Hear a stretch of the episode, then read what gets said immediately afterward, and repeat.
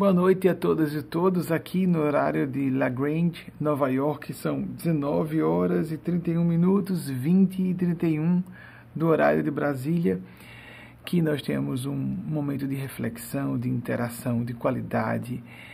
Essas, esses depoimentos, enquanto chegam as perguntas de vocês, e a nossa equipe vai fazendo a triagem daquelas que sejam mais de conformidade com o interesse coletivo eu vou fazer algumas, alguns apontamentos, não só sobre o que foi dito por Marconi Vieira, amigo antigo dos anos 90, e sua esposa também, conheci-os em anos subsequentes, 1996, 97, estão hoje muito bem casados até hoje, com duas filhas adolescentes e um filho adolescente, e são irmãos do Espírito. A gente vê como a fraternidade ela tem uma, a, conotação muito mais espiritual do que biológica. Às vezes temos a sorte, entre aspas, de a divina providência nos presentear com irmãos ou parentes biológicos que também são amigos espirituais ou irmãos espirituais, irmãs espirituais, mas nem sempre isso acontece. E de ordinário, quando despertamos para a espiritualidade, Jesus disse que quando ele chegasse no lar, colocaria dois contra três, três contra dois. Palavras de nosso Senhor Jesus. O objetivo de nós colocarmos depoimentos como esse logo no início, sim, foi conversado com os nossos amigos espirituais, a nossa equipe de encarnados também relacionada a essa apresentação na abordagem mais moderna e a minha própria aprovação concerne ao fato de que nós vivemos numa era de cinismo, de angústia e de desesperação para pessoas sensíveis. Eu estou aqui realmente, eu queria que vocês compreendessem do fundo dos seus corações que se trata disso. O uh, endolço, ou nesse caso eu vejo muito mais como uma base oferecida por amigos e amigas que trazem seus testemunhos, seus depoimentos, experiências pessoais comigo no correr dos anos, para deixar claro que de fato eu estou falando em nome de gênios celestes, não em meu nome.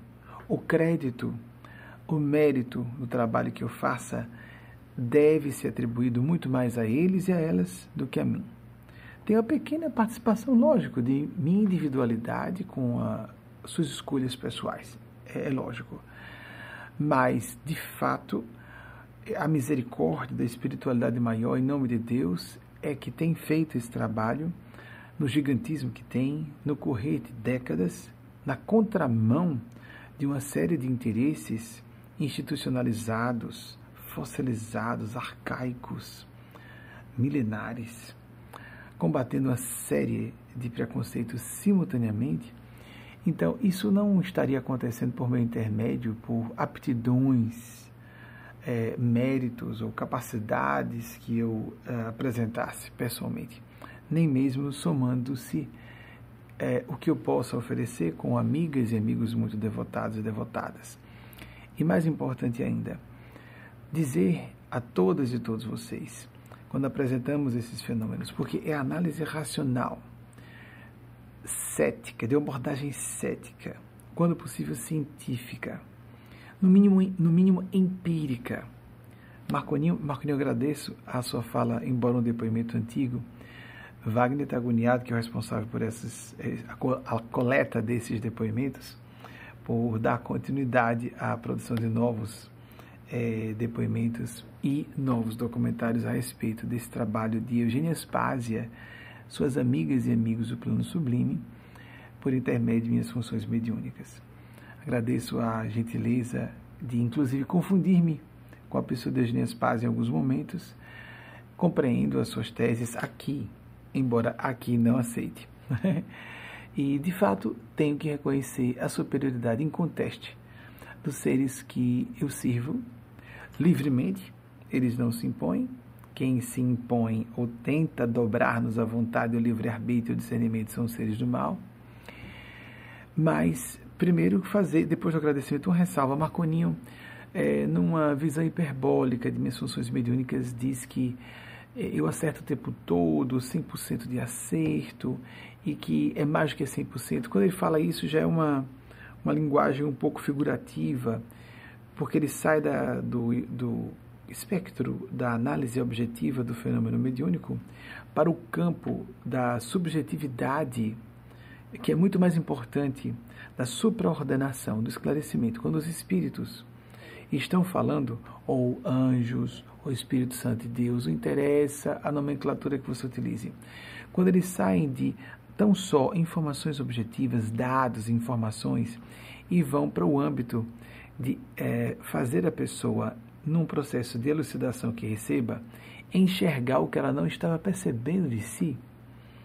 Isso é muito mais importante do que simplesmente, ah, realmente essa informação não disse a ninguém, de fato um espírito me viu, ouviu, mas chegar uma informação que solucione uma pendência grave, que angustie e que trave os processos criativos da própria pessoa, isso é muito mais importante. É isso que ele fala do mais que 100%, é a função esclarecedora, supraordenadora. Então, apesar de ele muito gentilmente, se a fala dele e de Moretti, Moretti, um beijo no seu coração se estiver, e de dizer que é mais 100%, isso não existe. Há falhas mediúnicas aqui ou ali, podemos distorcer, sem nem que as pessoas notem, porque todas as funções humanas sofrem colapsos de é, função, a própria função é, colapso é função, não função de colapso função de onda como na física quântica, mas é intermitências e é, quedas de nível de manifestação, aquilo que é, foi chamado por Pierre Janet de abaissement do nível mental e moral, da queda do nível de lucidez, memória, a nossa capacidade lógico-matemática falha, mediunidade também, indubitavelmente, não existe, existem falhas. Mas eu tenho que dar meu testemunho como médico, estou aqui algumas anotações, para depois passar as perguntas de vocês, enquanto vocês vão fazendo as suas perguntas e o pessoal selecionando as que sejam de interesse melhor porque eu vou ler junto com vocês, mas são é, informações e dados importantes, inclusive sobre a crise brasileira. Tem que dar meu testemunho nessa época de niilismo, de existencialismo, de negacionismo, não só da ciência, mas mais ainda da espiritualidade, com tanta, tantos, tantas histerias de um lado, com o fundamentalismo religioso, o radicalismo opressor, da dignidade humana, e por outro, um ateísmo que leva algumas pessoas à desesperação. Há ateus decentes, ateias lúcidas, mas não dá para ver muita lucidez em atraso do religiosismo castrador. Isso dogmático, proselitista, sectarista. Não dá. Então nós precisamos falar sobre isso. Da minha perspectiva, Marco-nos uma palavra que estudiosos da mediunidade do século XX e o próprio Chico Xavier, em sua psicografia, denominou de mediunato, que significa uma espécie de fusão contínua de um médium exposto a atividades coletivas, uma fusão contínua mental com o seu guia espiritual, no, meu caso, com o espírito de Nespásia. E ela favorece a conexão com os espíritos, principalmente Mateus Anacleto. Ele fica muito presente mentalmente nessas atividades que faço nos domingos, por exemplo. Mateus Anacleto, sem deixar Diógenes Paz estar presente, e outros assistentes e amigos espirituais, professores e professoras do plano sublime. Então, nessa época em que ficamos entre esses extremos opostos, a gente ia trazer um testemunho diferenciado e as pessoas têm como saber se se trata de uma fraude ou não só ficam muito confusas quando são maus caracteres, porque nós temos como reconhecer quando a pessoa está sendo decente ou não. A gente pode até dizer, não, mas espera aí, pode ser uma função paranormal telepática, e ele presumir que é um espírito sem ser. Eu garanto a vocês, por ter aptidões telepáticas paranormais menores, são pequenas em relação a funções mediúnicas, que são fenômenos distintos. Dá para a gente perceber quando existe o fenômeno precognitivo, que é também o fenômeno paranormal, ou o fenômeno da clarividência viajoura, ou a visão remota, é quando nós vemos à distância alguma coisa acontecer, captamos telepaticamente, não o que alguém aqui está pensando, mas a distância. Tem tudo isso, não é muito acentuado, mas tem. Em dois episódios bem recentes, no espaço de uma semana, Uma delas foi surreal, porque um grupo inteiro, eu li uma pessoa e disse um, uma, uma, apresentei um diálogo que aconteceu em casa dessa pessoa e depois disse, bem, ninguém vai saber, ninguém vai ter a prova, porque ela não vai falar nem com a amiga. Esse assunto ela não teria, teria que a mente falar. Falou. Falou e te, o grupo que ouviu o que eu disse para alertar as pessoas do que ia acontecer, porque estava para acontecer e aconteceu. Até o que eu não imaginava, porque eu não tinha visto o diálogo com essa amiga, aconteceu o diálogo, o assunto que eu tinha percebido. Então, a gente vê e distingue o fenômeno paranormal, que é que são essas aptidões que a mente humana vai desenvolvendo no correr dos decênios e dos séculos e dos milênios, porque nós somos um espírito em processo de ampliação das funções no correr de várias reencarnações. Mas, por exemplo, não só essas funções telepáticas mediúnicas, mas quando estou em trabalho de conexão com eles e com elas. Aqui, às vezes, eu ouço, durante a própria fala com vocês, eu percebo o debate deles, não necessariamente de forma física. A gente tem que distinguir o que é do mundo físico do, do que é do mundo extrafísico, mas é tão ou mais real do que o mundo físico. Em alguns momentos fica parecendo que ali parece-nos mesmo, a nossa perspectiva é essa, é mais real do que o mundo físico material. Esse debate que Marconi fez alusão, esse, esse diálogo entre eles para avaliarem, mudarem a rota do raciocínio, estenderem mais um comentário. Eu só tenho tópicozinhos aqui, mas como eu iria abordar isso aqui, está sendo decidido agora, enquanto eu falo com vocês. Mas as reuniões fechadas, nós temos três reuniões fechadas para pessoas integrantes do nosso, nosso grupo mais, o nosso núcleo mais próximo, e uh, discípulos e discípulas da casa mais antigos, e que esse é um traço característico da nossa casa, pessoas que têm o senso crítico mais acentuado, são pessoas mais céticas, que gostam de, de avaliar, de analisar de modo mais acurado alguma coisa que seja apresentada. Nós somos uma opção para pessoas com esse perfil e fico muito satisfeito de ser uma alternativa para pessoas que não estão encontrando resposta em outro lugar. É? Então, nas últimas duas reuniões, por exemplo, a de ontem, sábado, como a de quinta-feira, eu fiquei com. Estava nesse mesmo estúdio, mas as luzes apagadas, as câmeras desativadas em tempo real, apenas o áudio sendo transmitido para os nossos núcleos em quatro países. São poucos núcleos, não temos intenção de expandir isso aí. Queremos falar com todos os países, como falamos, com indivíduos suas famílias, seus cônjuges, etc. É, não interessa mais criarmos, não é criar uma nova religião. Nós desligamos de duas religiões convencionais não à toa. Não é por aí que nós vamos nos salvar, embora não haja nada de errado alguém se manter ligado, vinculada a uma religião formalmente organizada. Nas duas ocasiões, o espírito de Nespásia, a minha, do meu prisma, é como se ela estivesse sentada comigo aqui e ela falou com sem alterar muito nada, tônus vocal que fosse, apenas falávamos juntos, os fluxos mentais estavam conjugados, geminados. Ela falou com, num dia, um rapaz do nosso grupo, no núcleo, no núcleo, no Brasil, a 7 mil quilômetros de distância praticamente, e uh, quando nos encontramos com o grupo daqui da sexta-feira, ela falou quase nada com ninguém, ficamos só em orações. Na reunião seguinte, de sexta-feira, essa de outra palestra fechada, de novo, para um casal, à distância de novo, de 7 mil quilômetros.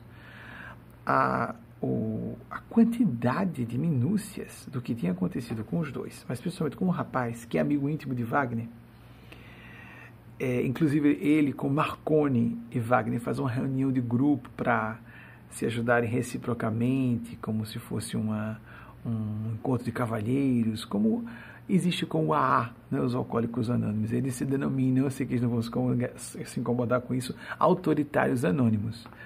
Por que, por que estamos dizendo isso? É uma característica do nosso grupo. Não temos aqui pessoas submissas, submissas, subservientes, com perfil fanático, de abaixar a cabeça. Definitivamente, esse tipo de pessoa não encontra muito eco em nosso ambiente porque eu não estou dando ordens e, pelo contrário, pedimos que as pessoas sejam livres. E pessoas que querem que alguém assuma a responsabilidade por elas, porque o que lhe parece bonitinho na pessoa que abaixa a cabeça é que ela quer transferir a responsabilidade para nós. Então, não, nós aqui queremos pessoas realmente adultas e maduras. Eles encontram às vezes não conseguem todas as semanas, uma vez por semana para resolverem suas questões de autoritarismo. então Wagner conhece muito esse outro rapaz, eu estou dirigindo o grupo, você, vou citar aqui Luigi, é, ele disse ele próprio ficou impressionado com a quantidade de informações minuciosas que eu não tinha como ter acesso, que ele próprio não tinha, que não eram deduzíveis. E Luigi, no momento, digitou, mandou mensagem, estava tudo preciso. Normalmente, os espíritos contornam minhas limitações e as mensagens ficam muito precisas realmente. E da ilusão desse 100%.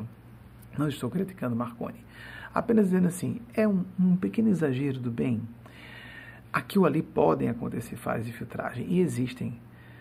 Por exemplo, eu recebo uma psicografia e submeto a revisão para não só o Delano que trabalha com essa parte mais diretamente comigo, mas a professora a doutora Leilani, que faz recomendações também, porque existem formas melhores de serem apresentadas algumas ideias nas epístolas marianas recebidas de Eugênia Spásia e psicografadas por mim. E essas arrumações indicam melhorias da filtragem mediúnica, ou seja, se não é um erro, é um acerto menor. Existe a todo momento. Se não existisse esse tipo de falha, eu não submeteria a revisão. Mas é real. Hoje de manhã, por exemplo, estava atrasado para me recolher ao repouso, que eu tenho muito pouco tempo para dormir, tenho feito esforço no correr de toda a década passada e nessa de perfazer no somatório de trechos de sono, seis horas de sono por dia, mas o meu é, dia a dia muito puxado naturalmente, como um uh, responsável por uma organização dessa dimensão e, e se estendendo por tantos países. É, como o trabalho mediúnico é o maior do mundo, na maior rede social do mundo. Não é simples, não é? Somos aqui presidentes de um órgão consultivo do Conselho Econômico e Social da ONU. Isso não é simples também mas principalmente pela exposição às mentes, às não só mentes individuais encarnadas, mentes fora do corpo físico, mentes coletivas que não são espíritos. Aí estamos no âmbito da psicologia profunda. Então, um dia de muita sobrecarga, comecei a falar com dois integrantes de uma das equipes de produção de vídeos. E me estranhei, porque eu nesse, naquele momento eu não estava ouvindo os espíritos, nem vendo mas percebi que entrei no automatismo da psicofonia, é, que eu denomino de canalização intuitiva, que eu sabia que eles estavam falando por meio intermédio, mas para que essa fala longa sobre esse assunto e detalhando muito um tópico em particular? Mas isso é óbvio, por que, que eles estão falando isso com esses dois rapazes? E comecei a dizer: olhem, eu não estou vendo e ouvindo os espíritos nesse momento, e nem eles querem se fazer perceptíveis, mas como eu sou basicamente psicofônico, esse trabalho que estou fazendo com vocês aqui, não precisa haver mudança de timbre vocal que for, mas a gente sabe quando outros fluxos mentais adentram e precisamos ter muito cuidado, porque há os pseudo-sábios, essa denominação de Allan Kardec no século XIX foi acertadíssima, embora não sejamos kardecistas. Ele era um cientista da mediunidade. Existem aqueles que parecem muito, e são, inteligentes, maduros no aspecto de astúcia, mas com intenções pérfidas, com uma agenda malevolente, e algumas pessoas facilmente se deixam seduzir, inclusive com aparências de falsa santidade e humildade. Os meios religiosos estão pejados desse tipo de pessoas e desse tipo de vício. Então, falei com eles dois: olhe, pelo que eu entendo dos espíritos e pela minha experiência de três décadas, mais de três décadas de trabalho com eles, deve ser um assunto que foi tema de discussão ou aflição interna de vocês, ou nesses dias ou nas últimas semanas. De fato, tinha acontecido. Então, isso é o mediunato. Nem sempre estamos vendo ou ouvindo, mas com um esforço, aqui a gente chama de sinergia psicoespiritual para médios, graças a Deus, porque como pessoa limitada, com precariedades é, psicológicas, morais, evolutivas normais, de um ser humano normal, para um trabalho como esse de orientação espiritual, representando a espiritualidade, por isso, por conseguinte, representando a divindade, meu Deus, como eu me exporia a isso? Eu teria muita dificuldade se não me negasse a me expor, não sei se eu chegaria a me negar, mas eu teria dificuldades muito maiores. Como eu faria isso em público? porque o chamado foi forte, eu quero dizer nesse sentido. A minha vocação para trabalhar com isso é imensa, é determinante por minha consciência fazer isso. Mas como faria isso sem assistência de seres superiores a mim? Então tenho a grata satisfação da misericordiosa interferência desses seres. Então eu queria dizer isso a vocês, desse testemunho pessoal. É verdade, você não precisa ser dotado, dotada de sensibilidade paranormal, mediúnica, especiais para. Estou vendo e ouvindo os espíritos. Seria uma sobrecarga que você não faz ideia. Você veria e ouviria, veria e ouviria também outras presenças perturbadoras, maléficas, e captaria de pessoas com quem você convive no domínio físico da existência mesmo o que você não imagina. Sua vida seria muito mais difícil em tantos sentidos que você agradeceria ser bloqueada, serem bloqueadas as suas funções mediúnicas e ou paranormais. A gente normalmente diz, eu gosto para ter mais fé. Se eu visse eu vi pessoas que receberam mensagens precisíssimas e disseram, não, isso aí não. E na verdade a mensagem era, ele soube por outro meio. Aí os espíritos fazem questão de falar de alguma coisa que a pessoa pensou em reservado. Às vezes não falou nem com o cônjuge, ou só falou com o cônjuge. Para as pessoas, porque nós somos duros, né? Nós seres humanos somos umas pecinhas. Só Deus mesmo e sua misericórdia para nos aguentar e nos ajudar nos salvar de nós próprios e do nosso lado malevolente. Então, hoje em particular, nós temos um efeméride importante em nossa instituição. Eu estou com, uma, tô com uma falha em touchscreen, vocês, touchscreen, vocês acreditam? Uma efeméride importante, 16 anos que o Espírito de Nespásia trouxe-me a primeira psicografia de origem de Maria Santíssima, que nós entendemos como uma maternidade crística para a Terra, para quem quiser acreditar. Nós achamos que mulheres e mães possam ser crísticas ou búdicas também. Creio que seja Maria de Nazaré histórica, isso também é assunto de opinião pessoal. Isso aconteceu há 16 anos. Foi a primeira vez que ela trouxe. Primeiro, elas eram anuais, e a partir de 2010, com o fenômeno das não-mortes começando registrados, esse fenômeno registrado e percebido como acontecendo já há duas décadas, décadas, há 22 anos na época. Primeiro nós achávamos que eram 18, depois descobrimos que, era, que eram 22 anos. E chegou a completar 31 anos sem nenhum óbito, num grupo de centenas de pessoas, quebrando todas as estatísticas de órgãos como a CIA, a ONU, sobre o índice de mortalidade em agrupamentos humanos. E quando foram desencarnar as primeiras pessoas, uma foi anunciada a outra foi revertida. Vocês podem procurar isso no, na categoria de endosso divinos. E a última, eu apenas avisei a todos. Ou vai essa pessoa, eu acabei de citar, Moretti, ou eu. Agora é a hora do primeiro morrer sem anúncio. Só estou dizendo que vai ser um dos dois.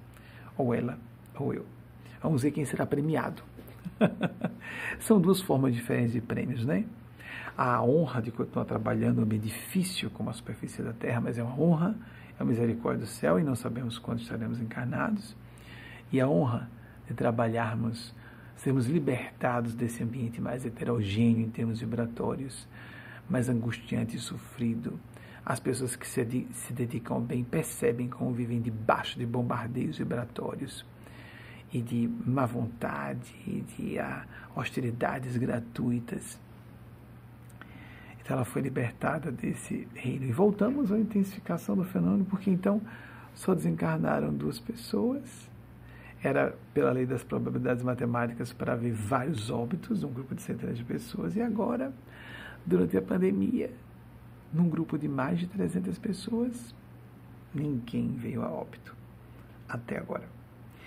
As pessoas morrem em torno, mas ninguém de um grupo de 315 pessoas veio a óbito não exatamente 300. Antes estava um pouquinho menos de 300, passou de 300, passou 310 a maior parte do tempo e agora chegou a 315 pessoas.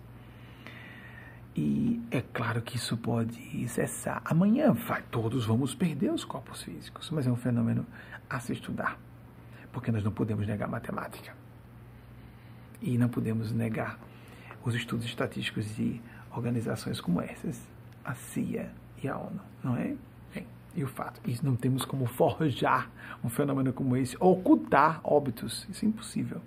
Ainda mais nessa era da internet, não é? Então, eu gostaria de dizer a vocês que tudo isso foi prendoso. Eu gostei bastante como Marconinho foi fazendo o chão de Marconinho na intimidade. Ele é graduado aqui nos Estados Unidos na área de TI, mas ele, na verdade, eu vejo muito mais qualificado como estudioso do fenômeno mediúnico. E ele foi entrelaçando o fenômeno mediúnico até atribuindo alguma coisa, eh, os amigos são suspeitos, né? Alguma coisa a mim mesmo, até que ele foi chegando, Eugênia Spazia, nas referências a ela, com que eu concordo completamente. Concordo mais ainda do que ele disse, tenho opinião melhor ainda. Então, eu gostaria que Luiz de Filho, coloque por gentileza ou sua equipe ah, no link da descrição dessa postagem, é, como link na descrição dessa postagem no nosso canal YouTube, a vinheta do histórico de reencarnações, as principais reencarnações dos espíritos de Nespásia. Isso está no campo de você acreditar ou não. Não temos como dar provas disso. Apenas ela, com sua demonstração inequívoca de superioridade psicológica, moral, intelectual. Nunca vi uma pessoa, num corpo físico ou fora do corpo físico, a pessoa mais próxima que eu vi foi Chico Xavier sem exalar nenhuma energia relacionada àquelas viciações egóicas normais, pequenas mágoas. Não estou falando de ego, vaidade arrogância, não. Mágoas, tristezinhas, aquilo que é mais comum de a pessoa ficar um pouco ressabiada com um mal-estar com alguém. É impressionante a estrutura psicológica do que ela permite que eu perceba dela. Tem um link, vou pedir para Luiz colocar, ou a equipe dele, e também o link para a entrevista que eu concedi é, à equipe do Salto Quântico. Eu não vou dizer, tem um em particular que passa por mais, mas eu não vou denunciar quem é. Porque os espíritos pediram para ficar em sigilo, mas alguns de vocês lendo podem deduzir de quem se trata. E é, o link para a entrevista que eu concedi essa semana, fazendo um cotejo, um estudo comparativo entre Chico Xavier, que eu vejo como uma santa, e o espírito de Nespásia, que eu vejo como um gênio celeste, equivalente a Mateus Anacleto. Vale a pena, coloco aqui o link na descrição. Antes de eu passar para atualidades que eu falar, nossa, que coisa vocês já viram touchscreen dá problema? Bem, mas existem as interferências eletrônicas e nós temos que sofrer. Essa, eu tenho a impressão que eu estou no ponto certo. e programa ao vivo tem essas coisas. Mas vamos começar Antes de eu passar para atualidades, já demos tempo sobejo para que haja chegado perguntas e que também tenha sido possível a triagem de perguntas interessantes. Então, vou, vou, interessantes. Vou autorizar que nós tenhamos primeiro a primeira pergunta exibida. Quem sabe nós tenhamos mais uma provocação de vocês. E eu quero lembrar que as perguntas de vocês não se estranhem. Às vezes há um ajustezinho. Eu sei que até vocês ficam mais à vontade a professora a doutora Leilani, ela tem eh, trabalhos de pós-doutorado em português. Então ela arruma não só uma vírgulazinha, uma falha de digitação, mas arruma suas ideias para que a pergunta fique melhor apresentada. Isso pode acontecer. Você pode ver a sua pergunta ela aparecer um pouco diferente, é isso mesmo. Ela, é, Luciana Conde, que pertence a esse grupo esposa de Luigi, a quem eu citei, também é, é graduada na área de letras pela USP, conhece muito o assunto, então elas estão ajudando vocês a não se exporem a um vexame diante das, a gente chama Nordeste vexame, né? Uma, uma, canha, uma situação de é, constrangimento, de embaraço público, por ter cometido algum erro de português ou não ter deixado muito clara a sua pergunta, a ideia que você quis suscitar aqui a nós ventilarmos. Então, a primeira pergunta, por favor. Reivaldo Taranto, Rio de Janeiro, capital. Mais uma vez, é, qualquer crédito atribuível muito mais aos meus mestres e mestres espirituais, e aqui tentando fazer o possível para não distorcer muito o que eles possam apresentar. Diante das atitudes mesquinhas das pessoas, mesmo após quase um ano e meio de pandemia, ó, a OMS e a ONU declararam a pandemia em 11 de março do ano passado. É possível, concordando com você, Reivaldo, já estou aqui entrando em eco com a sua pergunta. E de muitas e muitos de vocês. Por isso que há essa seleção de perguntas. É possível que, em não atingindo as finalidades evolutivas esperáveis, sejamos acometidos por outros flagelos diversos até que nos modifiquemos sem dúvida alguma, Reivaldo. E isso inexoravelmente vai acontecer. Nós só não sabemos por quanto tempo, com que gravidade, com que variedade de eventos trágicos, por exemplo, os climáticos. Nós estamos numa época gravíssima da história da humanidade. Há cientistas muito sérios e é, grandes estudos.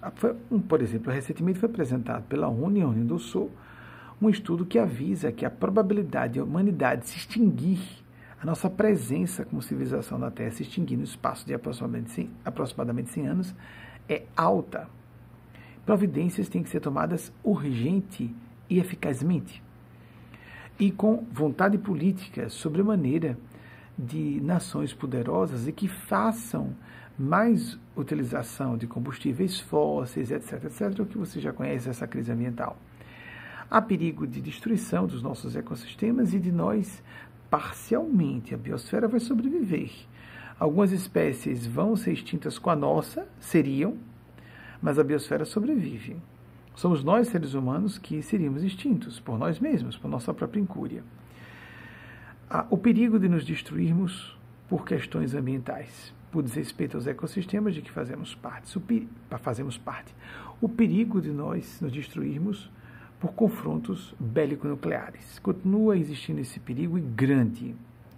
Há muitos estudiosos de tendências, analistas políticos que consideram isso quase algo no campo da inevitabilidade prática. Eu só acredito que nada disso vai acontecer por uma questão de consciência de que estamos sendo observados por inteligências superiores, por civilizações superiores e que tão, de novo, piedosamente considerando o nosso contexto de um agudo ceticismo, de um materialismo é, pejado de niilismo, desculpem, a palavra está na boca, parece, não é?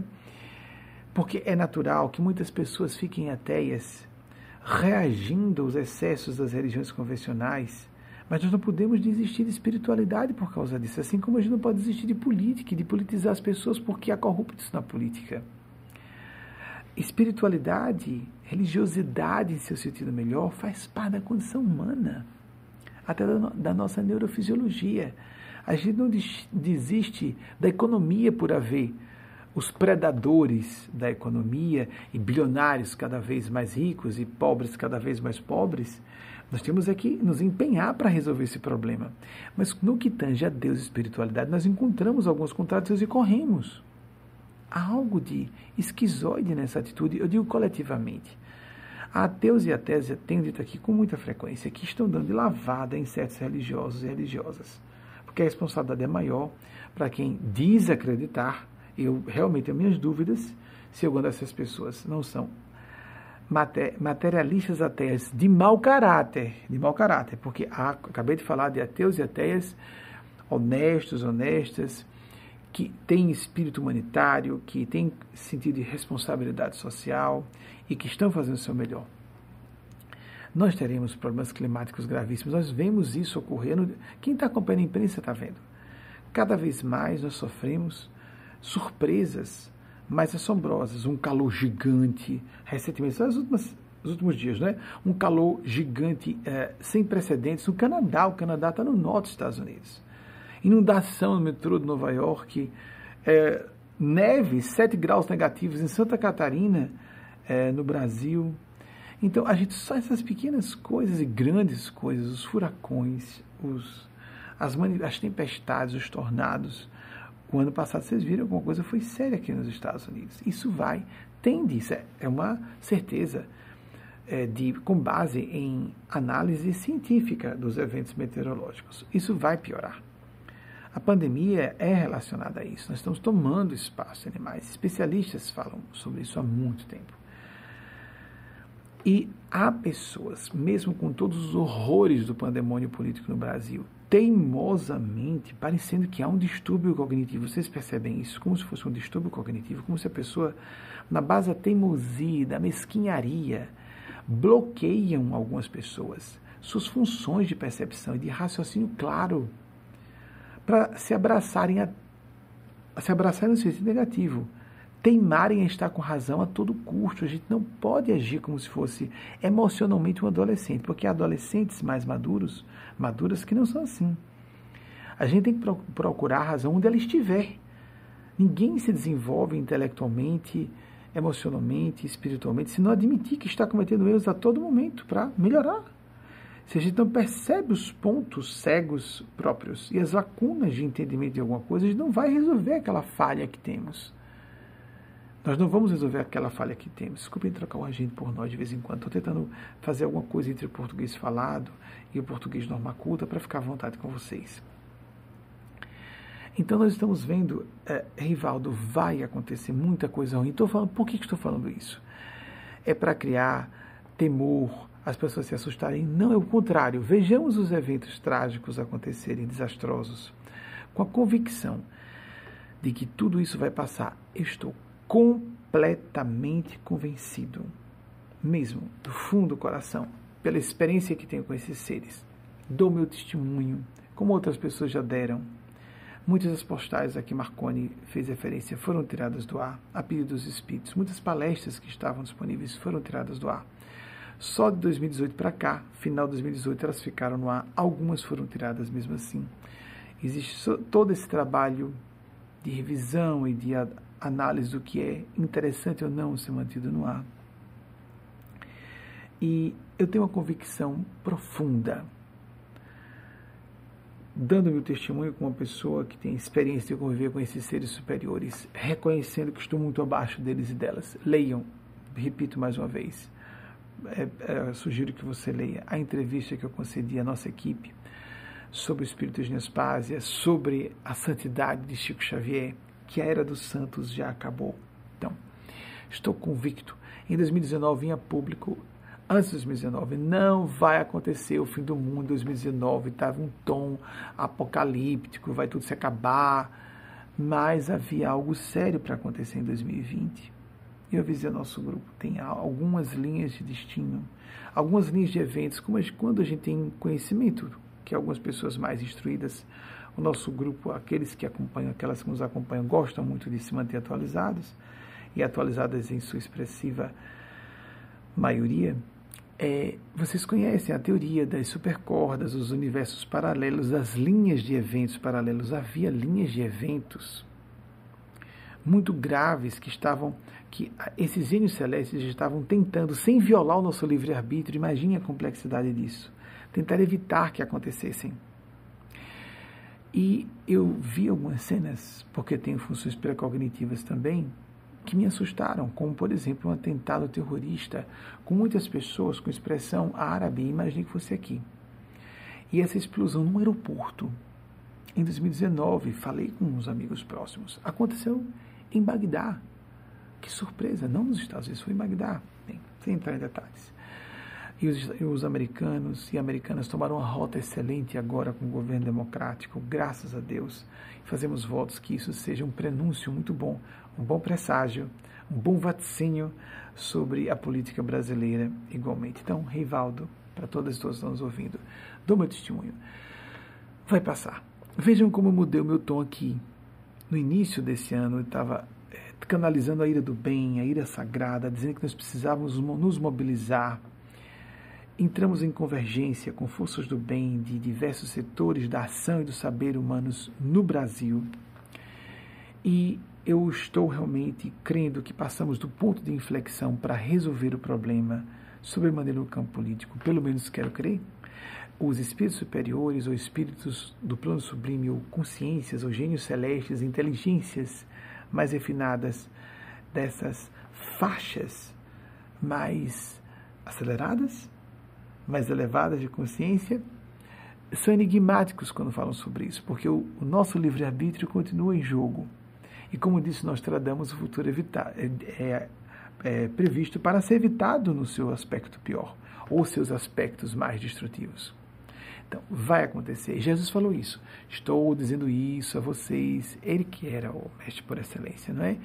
Avisando que haveria muito sofrimento, para que quando isso aconteça, a fé de vocês não se abale. Exatamente isso. Não nos estranhemos.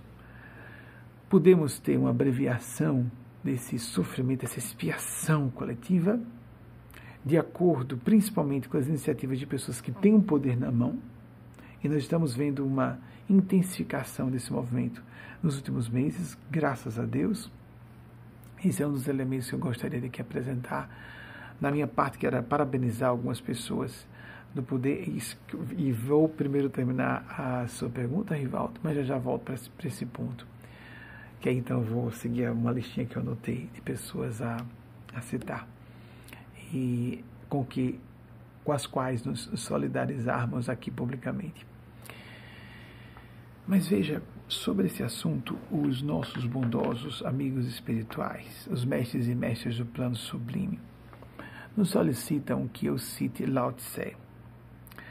Não se sabe ao certo o ano de nascimento porque tem que usar as informações que são disponíveis no acervo de informações do plano físico. Não posso fazer a revelação qual foi o ano de nascimento de Lao Tse. Não, não é função da espiritualidade fazer isso. Lao Tse, segundo o que as fontes mais seguras dizem, é, veio a falecer no ano 531 a.C. Lao Tse foi um homem assombrosamente profundo. O espírito Eugênio Aspásia diz que foi um dos Budas ou Cristos que desceram à Terra, seres em faixa crítica de consciência. Ele é o autor de Tao Te King, uma das obras é, luminares, uma das pedras fundamentais, lápis filosoforum, uma das pedras fundamentais da civilização terrena. É considerado o criador do taoísmo. É um livro sibilino, de dificílima compreensão. Confúcio foi visitá-lo. Quando eu soube que Confúcio, quando foi visitá-lo, saiu dizendo esse homem é incompreensível, eu, eu, senti um conforto, porque eu li ali, não, isso, é, isso não é mesmo, isso não é mero. Uh, uh, uma jogada de contradições ou jogo de palavras, por mais que a gente saiba que o, o, a, o idioma original não foi aquele, mas não, isso, não, isso não é um jogo de palavras, isso é realmente difícil de compreender, mesmo, não é? Mas algumas ideias de Lao Tse podem ser mais ou menos devassadas. Vejam só o que ele disse, em palavras aproximadas, mesmo porque ele usou, que eu saiba, o mandarim, ou então um dialeto da região onde ele nasceu, na China. Eu não sei qual era o dialeto que ele utilizava, ou se utilizou o mandarim realmente, ou um idioma é, precursor do mandarim, o atual chinês, a principal língua da China, o mandarim. É, ele disse: quando estamos dispostos a nos desapegar ou deixar ir quem nós somos, a Eugênia Spazia pede para dizer, ou quem nós estamos, podemos então vir a nos tornar quem realmente somos. A minha opinião e com os amigos espirituais que eu represento é que Lao Tse é um sábio para ser reconhecido por outros sábios. Por exemplo, Confúcio foi um dos estruturadores da cultura chinesa e por analistas é, estudiosos é, de cultura e de sociologia, etc., de ah, movimentos e tendências culturais e de peculiaridades de povos em relação a essa, aquela maneira de entender ética, espiritualidade, administração pública, etc., Confúcio estabeleceu as balizas mestras do funcionar da cultura chinesa no correr de 20 séculos aproximados. Pois esse homem Confúcio, quando visitou Lao Tse, disse que ele era incompreensível, no sentido elogioso. Um dos nossos amigos espirituais pede que eu cite em um cotejo curioso, um confronto né, interdisciplinar, saindo da filosofia no sentido mais profundo, que é aquela capacidade é, escatológica de enxergar finalidades muito altas, muito profundas, muito elevadas. Com um outro grande gênio, mas na área da música, que foi considerado genial para gênios compositores. É, eu, por exemplo, não considero o meu compositor preferido, justamente por isso. Deve ser porque não tenho grande habilidade musical. Eu sou um apreciador de música clássica, mas os meus preferidos são Tchaikovsky e Chopin, nessa ordem. Depois, Beethoven. Mas Beethoven, Tchaikovsky, é, todos eles consideraram Chopin, consideraram Mozart, até onde eu conheço Desculpem, eu não sou um grande entendedor de música clássica e principalmente da biografia desses compositores. Mas Beethoven era um apaixonado, é, do trabalho de Wolfgang Amadeus Mozart. Eu vou pedir aqui, por gentileza, que prepare os slides, tá certo? Já citei Lao Tse, que eu saiba, só tem disponível a data de óbito dele, 1531 a.C. Estranha esse século VI para século V a.C., que uma pleiade de gênios da, da filosofia, da administração pública, da filosofia, reencarnaram em várias regiões da Terra simultaneamente. Coincidência? Tem pessoas que botam esse rótulo, como falei numa oração e reflexão publicada, você pode ter acesso. É, Luiz de equipe, vocês podem, por favor, colocar na, o link na descrição uma oração com reflexão sobre como viver espiritualidade para ser felizes, para sermos felizes. Muito bem, coloquem por gentileza. Vale a pena que você reflita e ore e acompanhe. É um resumão muito bom que o Espírito Anacleto, Eugênia e sua equipe estavam nos sugerindo falar para vocês. É apenas áudio. Foi gravado, eu liguei o gravador hoje de manhã e eles pediram que é, gravasse sem preocupação com o tempo, apesar de estar atrasado. Então, essa, esse carimbo da deusa, coincidência, né? Coincidência, coincidência, coincidência. A gente está renunciando ao bom senso e à razão. Porque se a gente diz que eventos que acontecem, como as sincronicidades, a ligação não causal entre eventos sincrônicos, mas com um significado que conecta esses eventos, vejam, uma ligação de significado não causal entre eventos sincrônicos. Isso não é, isso não pode acontecer simplesmente de modo aleatório, porque senão nós vamos ter que ignorar a lógica matemática. Só isso é suficiente, na minha opinião, muito convictamente, para provar que existe uma inteligência suprema completamente inabordável ao nosso entendimento que coordena esses eventos. Porque acontece na vida de qualquer pessoa, é só a gente prestar atenção. Então, pessoa está falando sobre alguma coisa aí, uma música de rádio, não assim porque a vigilância das inteligências artificiais uh, capta o que falamos e apareceu. Não, não, não, não. Eventos externos, que a gente sabe. Um passarinho, a gente fala de um passarinho azul, um passarinho azul para essa janela. É, Jung fala de um evento interessante sobre um escaravelho. Pesquisem, que vocês vão gostar de ver.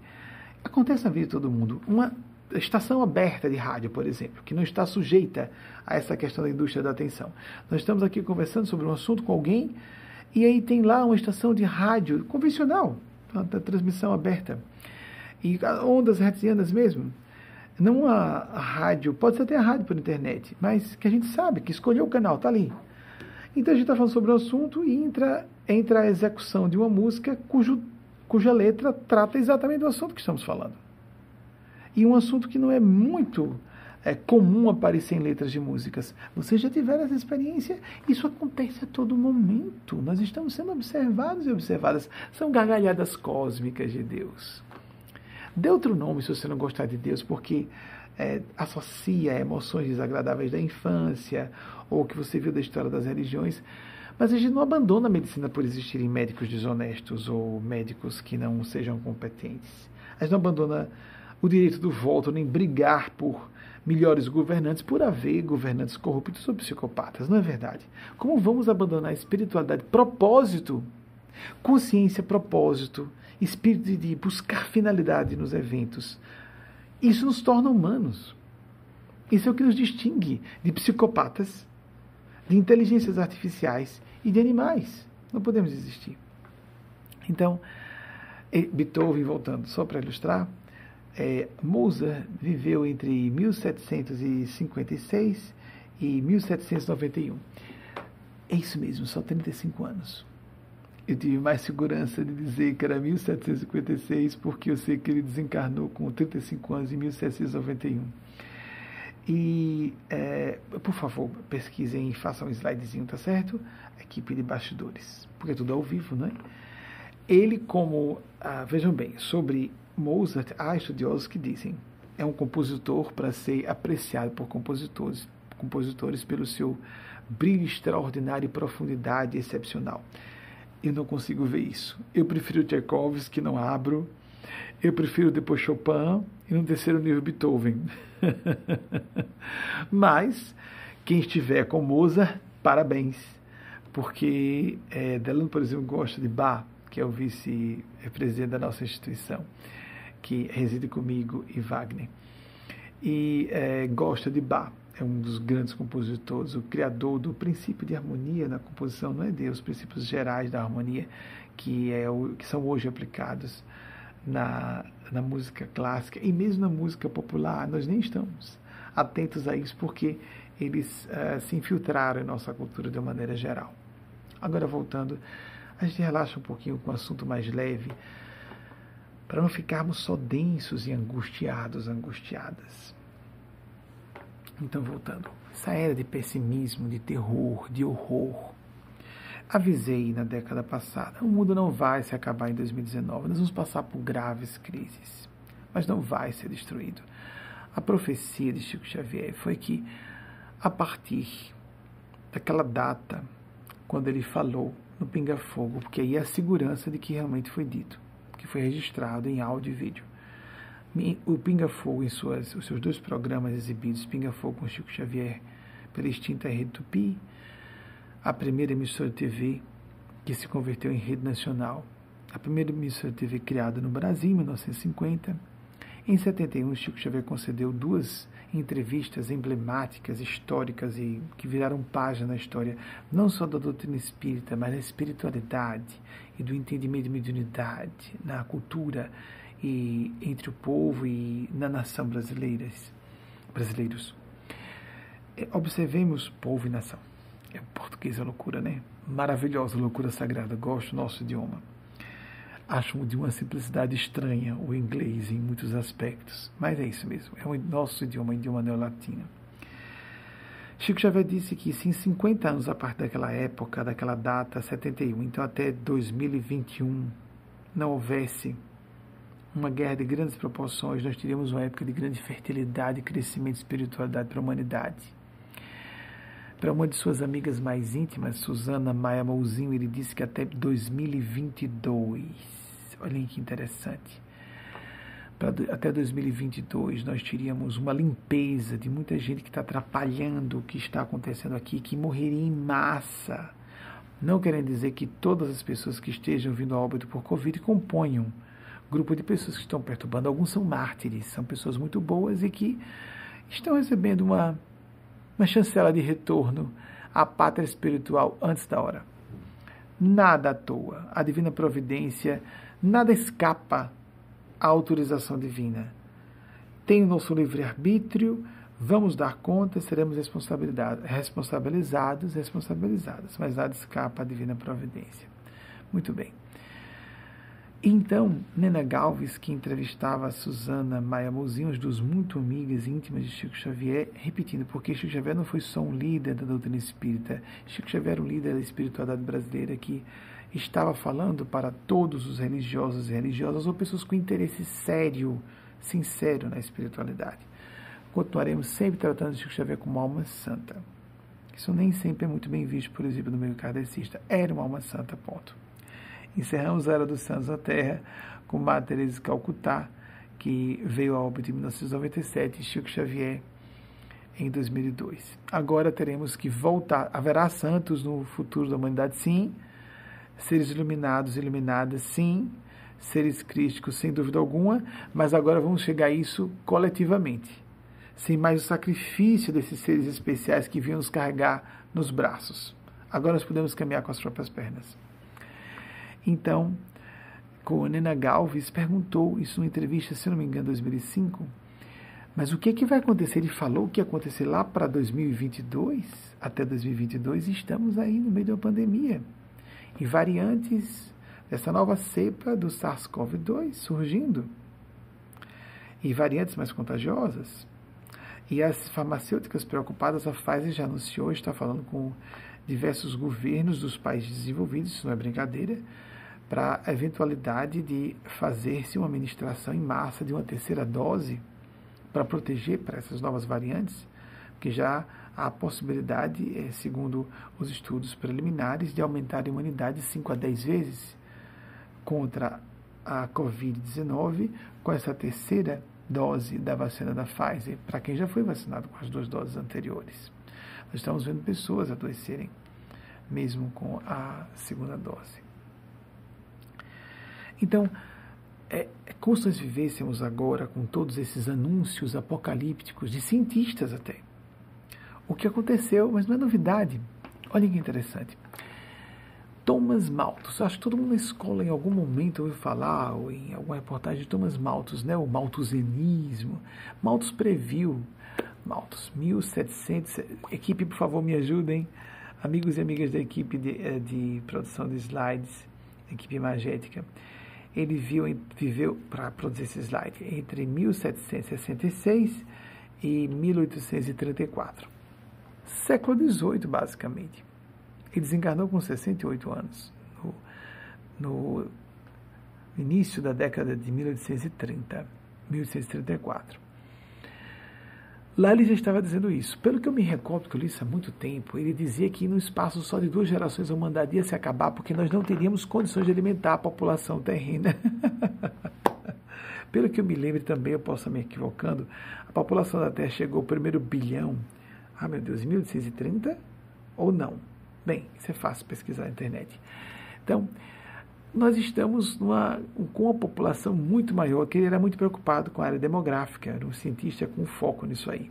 E nós não teríamos recursos agropecuários para alimentar toda essa população, a humanidade vai entrar em colapso, vai haver canibalismo, um horror.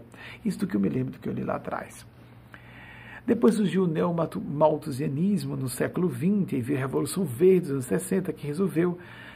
Eu quero dizer isso que, porque eu estou trazendo essa lume com a pergunta de Rivaldo é porque, apesar de haver um bom, uma boa base, muito boa base, um excelente lastro em dados, em análises de é, alarmantes índices de que os nossos ecossistemas estão à beira do colapso, de que o nosso sistema econômico global está à beira do colapso, de que a pandemia pode voltar a se agravar com as variantes que os problemas climáticos vão se intensificar, etc., etc., que o confronto de nações pobres com ricas pode recrudescer, e de religiões com base fundamentalista, a Rússia se empoderando, a China enfrentando os Estados Unidos, etc., etc., etc.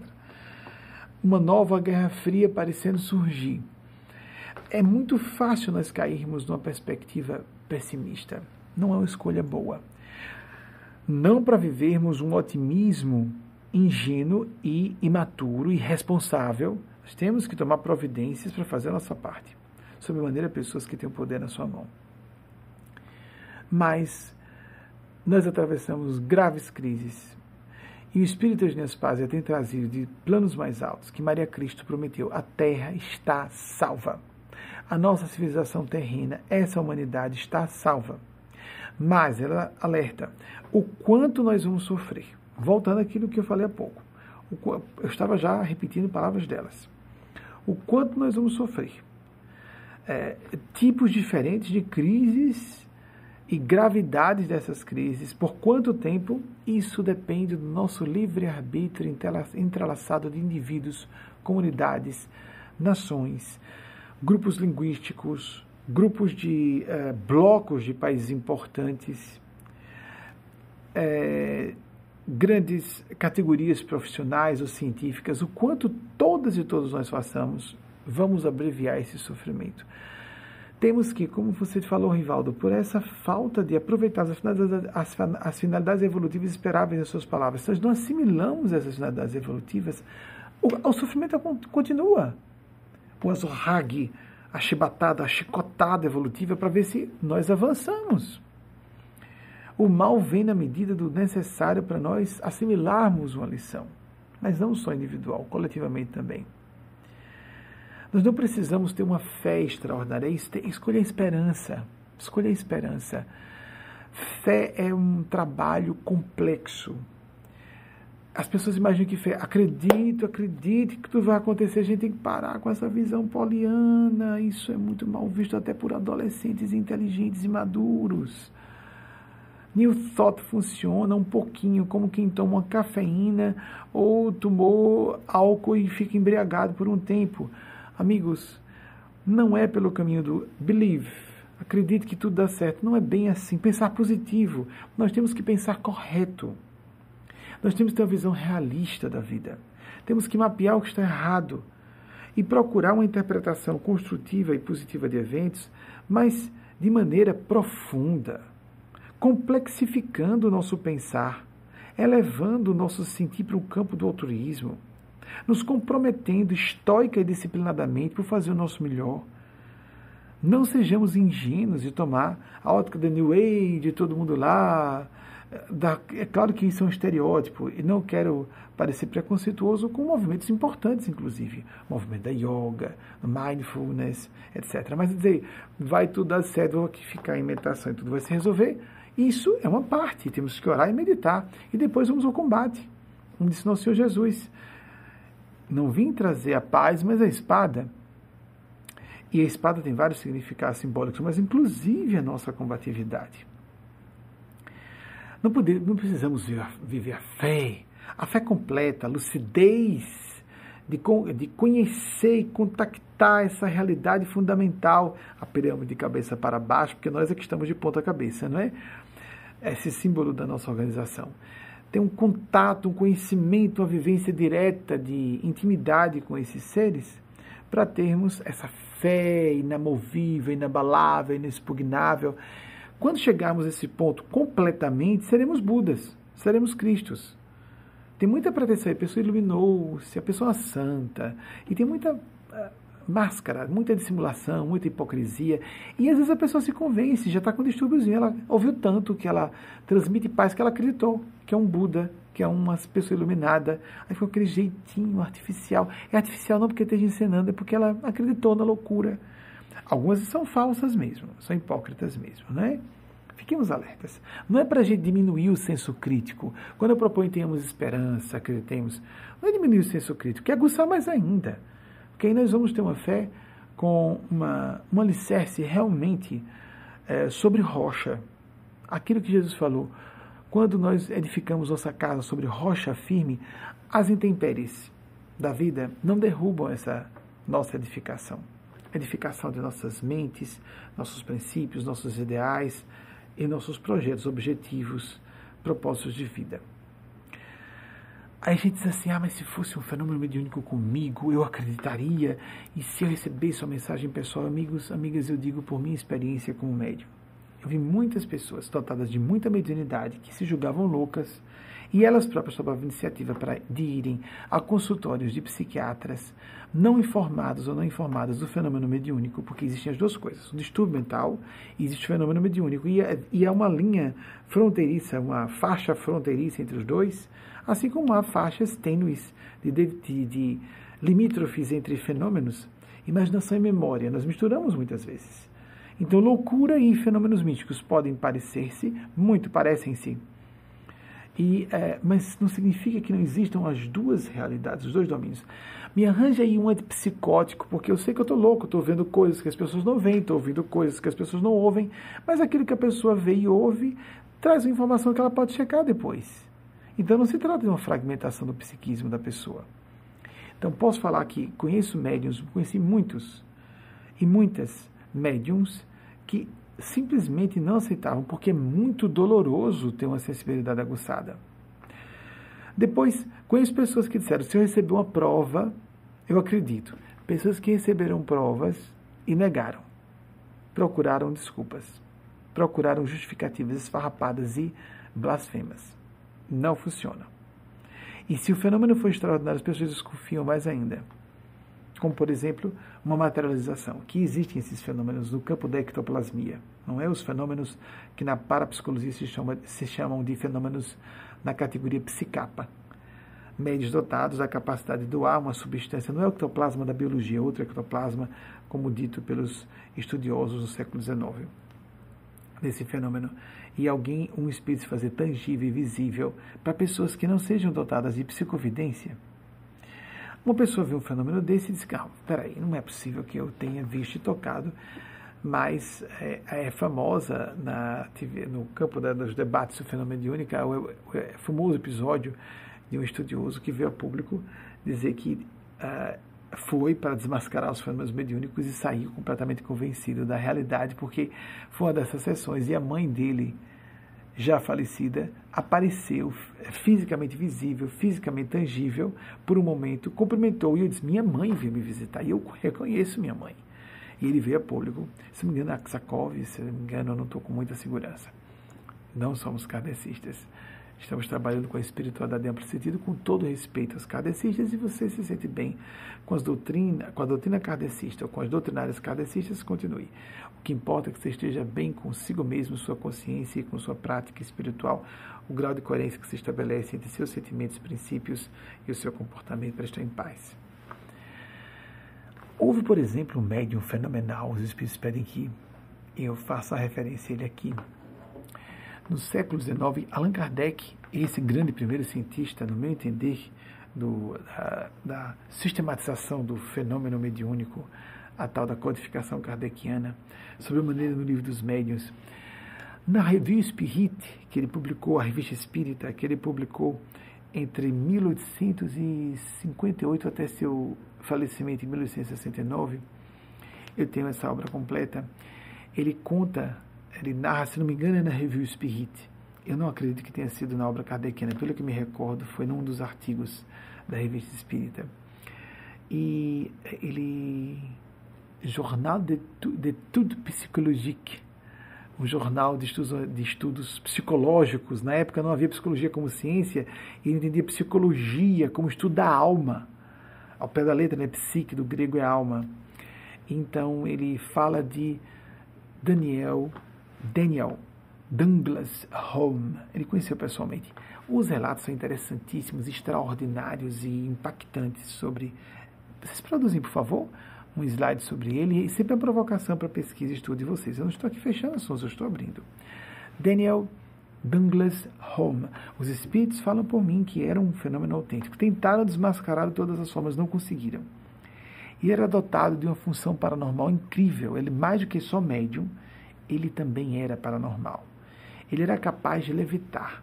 E há episódios em que é descrito, uh, pelo menos em 50 ocasiões, ele foi visto levitando a altura que chegava a um metro, a quase dois metros de altura acima do chão. E numa ocasião ele saiu do terceiro andar do edifício, atravessou a via pública, parece que a 24 metros de altura, ou eu não sei se eu posso exagerar aqui, mas eu me lembro de uma ocasião que muitos metros, é fácil pesquisar. O Daniel, Daniel Douglas Home viveu entre 1833 em 1886, ele morreu com 53 anos. De de, um, de uma. Eu, conheci, eu conheço duas versões. Uma em que ele sai de uma casa e entra em outra, pelo terceiro piso, e conheço uma versão em que, com vários especialistas e ah, na presença de jornalistas, ele saiu no mesmo prédio por uma janela e voltou por outra no mesmo prédio. É, aí tem muitas controvérsias, esses assuntos são bastante subjetivos. Minha opinião era um fenômeno autêntico. Não se estavam fotografando esses fenômenos com facilidade na época. Não se prevê quando vai acontecer, mas o fato é que tentaram desmascarar. Cientistas pesquisaram na época, não conseguiram. Houve vários desmascarados na época. Há pessoas que tomam essa rota como uma maneira de se promoverem, como acontece na política, como acontece na economia, como acontece na religião. Pois é, ser humano, né? Mas há as pessoas decentes em todas as áreas, lembremos disso.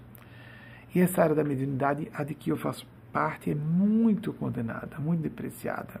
E é há uma desesperadora necessidade de pessoas que de algum modo evidenciem para a nossa ótica racional, empírica, científica, dentro possível, né, científica, dos fenômenos espirituais. Nós precisamos disso dramaticamente, é uma sede que temos.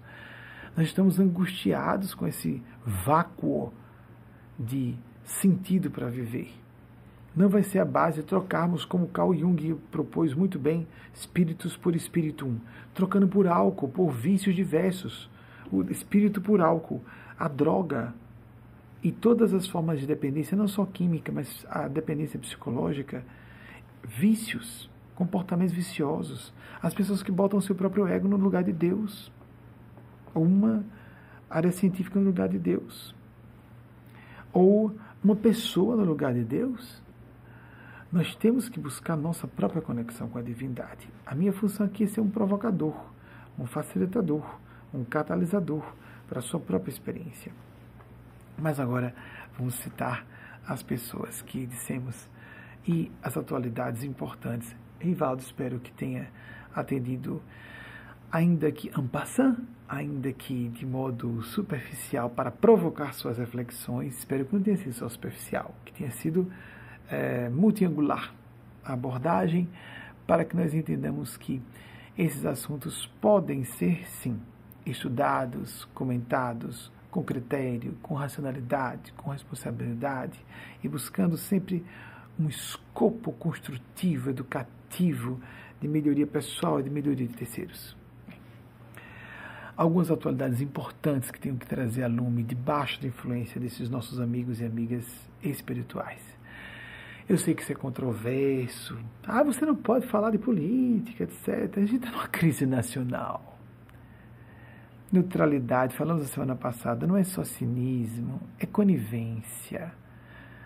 Silenciar é, é estar apresentando uma opinião política, de compactuar com o que está estabelecido. Houve um tempo em que nós deveríamos nos afastar em toda emergência nacional ou global religiosos importantes em suas respectivas áreas, ou cientistas, ou políticos, pessoas comuns também, todas são conclamadas a se manifestarem. Ah, o mal por si mesmo se destrói. Não, Adolf Hitler precisou de um enfrentamento sistemático, aguerrido durante seis anos, só para falar do período considerado convencional da Segunda Guerra Mundial, entre é, eh, 1 de setembro de 39 e se considerar a parte europeia, 8 de maio de 1945, e a parte é, do, da Guerra do Pacífico com o Japão, o pacto, é, o pacto não, o término, a assinatura do, do término da guerra aconteceu com as autoridades japonesas só em agosto de 1945, logo depois da lamentável eclosão das bombas de Hiroshima e Nagasaki nos dias 6 e 9, respectivamente, de agosto de 1945. Precisamos ser aguerridos e aguerridas. Vamos dar conta dessas máscaras de santos e santas. Essa máscara de convite. Mas e as pessoas da minha religião que vão dizer? Se eu me posicionar, a gente não pode se meter nesses assuntos. Não se pode misturar a espiritualidade política. Não se pode é, usar a espiritualidade da religião para se promover na política. Mas como espiritualistas, ou cristãos ou cristãs, ou pessoas responsáveis e conscientes, devemos nos posicionar politicamente, porque estamos tratando de vidas humanas, do destino da humanidade, devemos nos posicionar.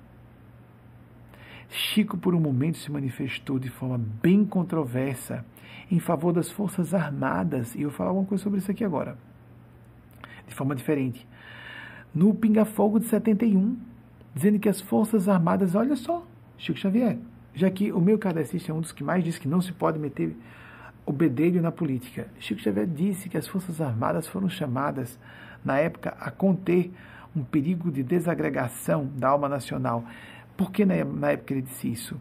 Porque havia o perigo de estabelecermos uma visão comunista ateia. O brasileiro não poderia se desligar do seu religiosismo natural e de sua, do, seu, do seu sincretismo, com toda aquela beleza cultural do sincretismo religioso afro-brasileiro, por exemplo, com toda a nossa variedade de expressões espirituais e religiosas.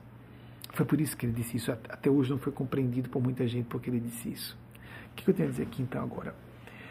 Primeiro eu queria desejar ao uh, pronto e pedir a vocês, amigas e amigos, que orem para ajudar no restabelecimento pronto do senador doutor, porque é médico, Otto Alencar, da última vez em que fizemos uma breve correspondência, dessa vez não em tempo real como na semana passada, mas por áudios, ele já está com a voz bem melhor e garantiu que está bem melhor, está acompanhado com o infectologista, mas vamos orar. Precisamos do Dr. Otto por muito tempo entre nós, com sua abordagem. Às vezes parece que, em alguns momentos, quando ele está atuando, não sei se vocês têm impressão, só para relaxar, gente, porque o negócio é muito denso que quando ele está fazendo as sabatinas deles, dele com algumas pessoas de personalidade complexa e caráter mais confuso ainda, parecia que a escolinha do professor doutor Otto Alencar. Então, só para a gente rir do momento, relaxar um pouquinho, né, gente? O negócio é sério. Então, desejamos pronto restabelecimento e entregando as orações de todas e todos vocês. Queríamos nos solidarizar com o senador Omazis, que de modo algum desrespeitou as Forças Armadas. O Marazi citou, é, fez uma referência a um axioma, uma verdade autoevidente, um truísmo. Em todas as comunidades humanas, em todos os indivíduos, em todas as categorias profissionais, em todas as nações, em todas as circunstâncias, há lados sombrios e lados luminosos. Todos nós temos defeitos e temos qualidades. Ele, de modo algum, é, apassalhou a reputação das Forças Armadas, de modo nenhum. Ele surpreendeu que, justamente das Forças Armadas, um aspecto, a, a face, integrantes não à altura da dignidade das Forças Armadas estavam se envolvendo com movimentos ruins da governança do executivo atual no Brasil no nível federal, ele foi muito correto em dizer isso, foi defendido de modo bastante corajoso e assertivo por senadores e senadoras. Então, parabéns para os senadores e senadoras que defenderam de forma aguerrida é, Omar Aziz, aqui hoje você está. Podemos colocar a imagem de, de, do senador Otto Alencar. Aí, Otto Alencar, bota a imagem dele para vocês vibrarem bem para o senador Dr. Otto Alencar. Boas vibrações, que ele melhore quantas, já está muito bem. Mas não custa nada para ele voltar logo. Vejam, ele contraiu a Covid depois de já estar na segunda vacinação.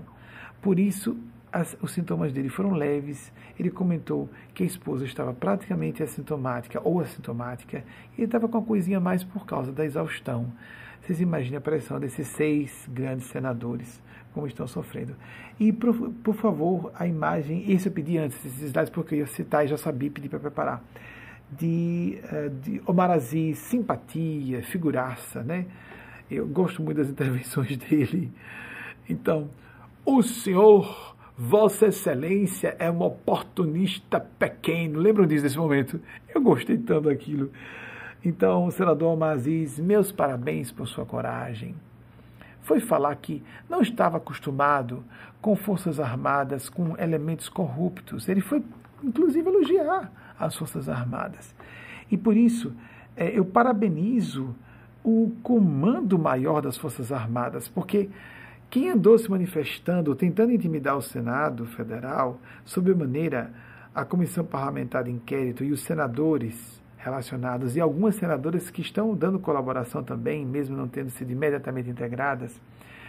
É, quem tentou intimidar não são realmente o alto comando das Forças Armadas. Então, quero parabenizar aqui publicamente a decência, a integridade, a responsabilidade, a dignidade, a honestidade daqueles grandes homens da, do alto comando das Forças Armadas, ou como um, um articulista, um comentarista dessa semana falou, os, os generais com tropas, os que realmente têm poder armado, não compactuaram com isso.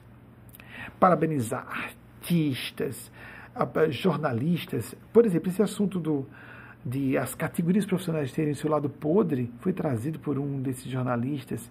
Quando eu soube, meu Deus, isso é normal em todo lugar, sombra e luz. Não existe uma categoria humana, ou um grupo humano, ou comunidade humana, uma família, um casal sem aspectos negativos. Isso não existe. Isso é, é, é quando a carochinha ou é, ou é uma fala de má fé. Né?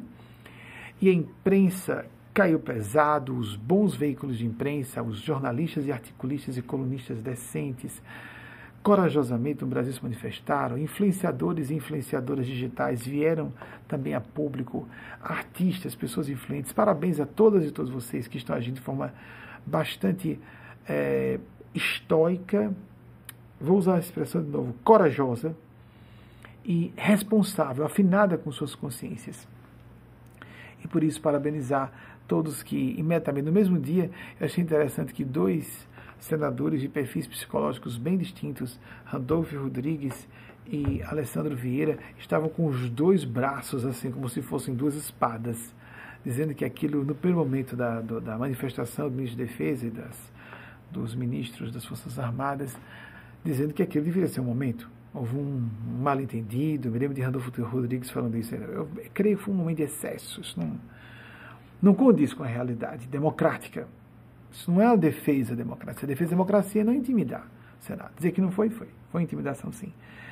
Então, parabenizando os veículos da ciência, eu estou, acreditem, com um problema aqui. E eu disse aqui a vocês já sobre a minha opinião, meu tom mudou das palestras de estudando para cá, graças a Deus. E estou otimista e confiante que estamos utilizando o livre-arbítrio para o bem, graças a Deus. E agora, encerrando pelo avançar da hora. Ah, sim, as nossas. As, os slides que eu pedi, que aí se não pude preparar os senadores, eu havia pedido que preparassem antes, porque eu sabia que ia citá-los. Né? Aliás, perdão, não, eu não citei aqui para nos solidarizarmos com o ministro do Supremo Tribunal Federal, Barroso, por favor, vocês podem falar, Luiz Roberto Barroso, que foi achincalhado publicamente sem. Isso foi uma calúnia, não é? E é, gostei de que os outros ministros do STF se pronunciassem de como acordo com a intenção de se é, manifestar é, publicamente contra esse ataque à democracia, ao Estado de Direito, não é? O Estado democrático de direito. E não foi uma brincadeira, não é, não é uma brincadeira se atacar um, um ministro do Supremo Tribunal Federal sobre a maneira com o tipo de justificativa que foi apresentada. Então, nossa solidariedade e nossa, nosso apoio a todos os ministros do Supremo Tribunal Federal e a Luiz Roberto Barroso, em particular, que foi de modo completamente injusto e caluniosamente atacado é, por uma pessoa que está ocupando. A gente pode dizer, ah, tem algum distúrbio, é psicopata, tem alguma demência, é ignorante, nem sabe falar português, tem problema de dicção, fala com a linguinha batendo os dentes, como se tivesse TH, né? fazendo uma panelinha com a língua. Uma pessoa estranha, muito estranha. A gente não pode culpá-lo. A gente tem que culpar o Brasil que botou esse homem no ápice da República. Né? Ele subiu por voto popular, amigas e amigos. Mas assim, é, por mais que se diga, ah, não, não posso levar a sério o que está falando, mas ele está no posto de presidente da República. Então tem que se levar a sério, lamentavelmente. Então concordo com a fala dos ministros de que estão em grupo ofendidos e é. E não ofensa é uma questão de ego e de orgulho, vocês entendem? Deve haver uma reação. Não se pode fazer de conta, levar tudo na piada, na brincadeira no Brasil. Tudo vira piada no Brasil. Não se pode levar na brincadeira. O ataque ao ministro Luiz Roberto Barroso foi inadmissível, inaceitável. Sobremaneira, o assunto, não é? Porque a ideia aqui é, ou vai, a ideia do atual chefe do executivo e seus asseclas é ou criar um sistema fraudável de eleições ou não haver eleições. É isso. Ou seja, eu fico aqui porque eu quero ficar. Isso não é um país isso não fala que em nível nenhum se alinhe com um pensamento democrático de uma sociedade livre, não é de modo algum. Então, é um momento crítico, sério, mas estamos muito confiantes de que atravessaremos essa fase de forma galharda e vamos sair enriquecidos e fortalecidos, enriquecidas e fortalecidas. Agora para cá. Então, os nossos slides que pedimos, Lao Tse, que de fato veio a, a falecer em 1531 a.C., próximo, por favor. Wolfgang, Wolfgang Amadeus Mozart, de 1756 a 1791, de fato, com 35 anos. Como falei a vocês que foi, como eu tirei a dúvida internamente. O próximo, por favor. Thomas Malthus, é, criador da linha de pensar malthusiano. Muita gente agora meio malthusiana, mesmo com base científica, Malthus fez análises científicas para a época. Muita gente ficou em pânico, a humanidade está se acabando. Até o ano de 1850 a humanidade se acabaria, mais ou menos, eu me recordo vagamente. Pode ter alguma distorção aí. 1766 a 1834, chegou a 68 anos, era muito na época. Próximo, por favor, acho que tem mais um. Né? Daniel, Daniel Douglas Home, Daniel Douglas Home, de 1833 a 1886. É, veio óbito com 53 anos, muito doente a vida toda, porque ele doava muita energia, ele tinha que aplicar muita energia nesses fenômenos de levitação. Eu sou partidário da, da, da crença de que esses fenômenos eram autênticos. Então, obrigado. Eu vou aqui fazer só os avisos finais. Nós teremos a seguir, no término dessa palestra, é, as, a videomensagem produzida a partir da epístola que Maria Cristo encaminhou através de três espíritos que é, compuseram a equipe para lapidar conceitualmente o que ela queria dizer. Mateus Anacleto, Temístocles e Eugênia Spásia. E isso foi recebido por mim e transformado em videomensagem. É, mas depois. E também teremos uma outra videomensagem produzida a partir da psicografia do Espírito Eugênia. São duas equipes de vídeo diferentes, diferentes. E a equipe de vídeo sobre quem eu falei hoje é a equipe de vídeo, é a equipe de, de produção de vídeos da mensagem com as psicografias de Eugênio. É, César Maciel e Ítalo Cristóvão. Então são equipe de dois. A outra equipe da mensagem com a Epístola Mariana é bem mais ampla. Tem muito mais pessoas participando.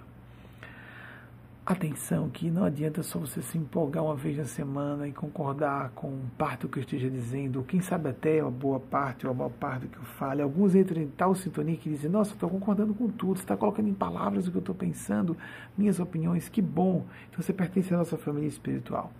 Quem não concorda é natural, estamos num ambiente plural, por isso está tudo aberto, a pessoa se inscreve se quiser, assiste o que quiser, se não quiser não vê, assista ao que quiser ou não vê.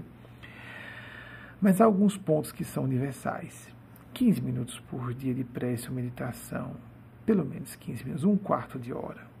Fazer uma prática diária do Evangelho, veja em nosso site como fazer uma prática diária do Evangelho. Semanalmente, você deve participar do encontro místico, como esse aqui mesmo que a distância. Nós devemos, desculpem, porque está seco o ambiente, estou lambendo os lábios por causa do ambiente muito seco. Ainda estou acostumado. Aqui estamos na, no Nordeste norte-americano, New England, aí Nova York e tal, etc. Pois é, antes eu estava em Sergipe. Então, Nordeste brasileiro, a gente está acostumado a muita umidade. Uma cidade costeira aqui ao contrário. Então, um encontro místico como esse, à distância, agora que não podemos nos encontrar presencialmente no Brasil, se temos um pouco de responsabilidade, podemos evitar lugares fechados. Lembremos, Jesus alertou: haverá falsos cristos e falsos profetas. Pessoas que negam a ciência, a ciência é uma das mãos de Deus na terra. Vacinação é indiscutível como recurso para combatermos a, pandemia. Um dos mais importantes, se não o mais importante. Vacinação em massa é porque temos que colocar outros elementos para reforçarmos, porque existem as variantes, a parte da população que não está vacinada. As máscaras no Brasil precisam ser utilizadas ainda. Pois bem, mas uma vez na semana, assista, se puder, ao vivo. Sempre o número de pessoas que nos assistem ao vivo é menor. E durante a semana, como vocês veem no nosso próprio canal, as palestras atingem uma quantidade de visualizações muito maior de algumas dezenas de milhares de pessoas durante a semana, porque as pessoas preferem horários diferentes. Não é onde nós somos maiores. Nós somos maiores no Facebook. Mas aqui há uma questão de qualidade das pessoas que nos acompanham, mesmo. E nós sabemos disso. Por causa do nível de espaço, Matheus Acleto. Pessoas que não aguentam mais discursos inconsistentes e pessoas que sabem, têm acesso à necessidade espiritual de uma base de propósito e de significado para a sua vida. Então, essas pessoas estão conosco. Grandes líderes de todos os, de todos os, os campos de ação e do conhecimento humanos. Nós conhecemos vários, inclusive que se manifestaram em contato conosco no correr dos anos. E agora, nessa crise, ficou mais intenso. E nós também estamos tomando providências, iniciativas nossas também. Porque as falas ou são obscurantistas, parecendo medievais, de um religiosismo hipócrita e falso e anticristão, Jesus disse que nem todo aquele que diz Senhor, Senhor entrará no reino dos céus. Vejamos se nossa fala está compatível com o verdadeiro Jesus dos evangelhos. Dos evangelhos.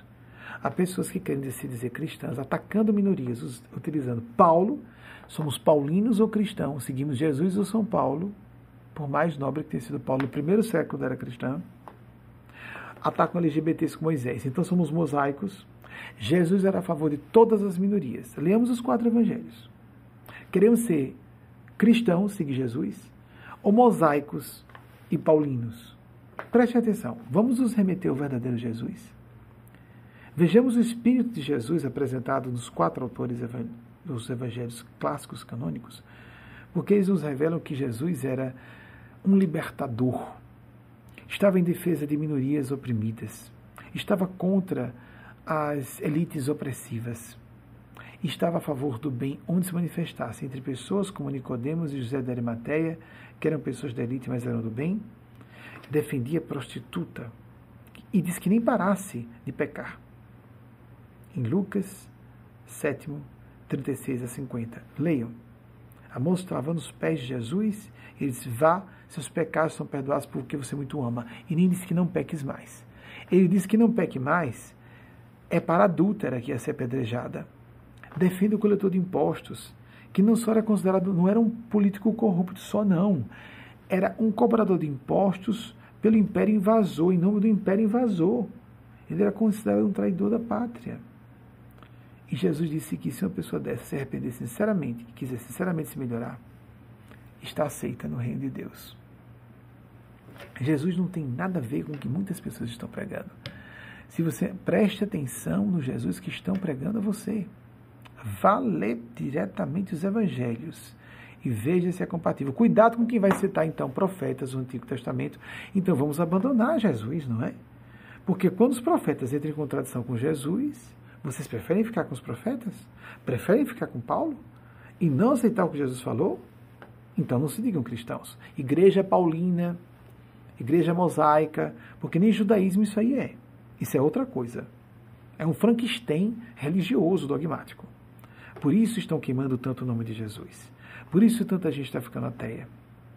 Porque é agnóstica, e porque é lúcida, e porque é crítica, e não admite esse tipo de anacronismo no assunto espiritual, essa obsolescência de ideias e de costumes. Não é por aí que nós vamos resolver os gravíssimos problemas que estamos atravessando como civilização, inclusive problema de, sobrevivência da nossa espécie sobre a superfície da Terra.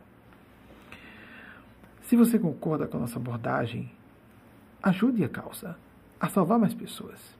Compartilhe essa palestra, esse link nas suas redes sociais Converse com alguém a respeito disso.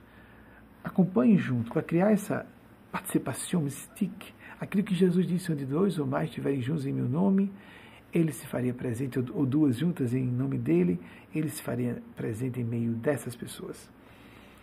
Tente assistir ao vivo, como já falei, se não, coloque um horário para isso. Inscreva-se no nosso canal, que é uma forma de você receber, curtir e tocar o sininho para receber as mensagens.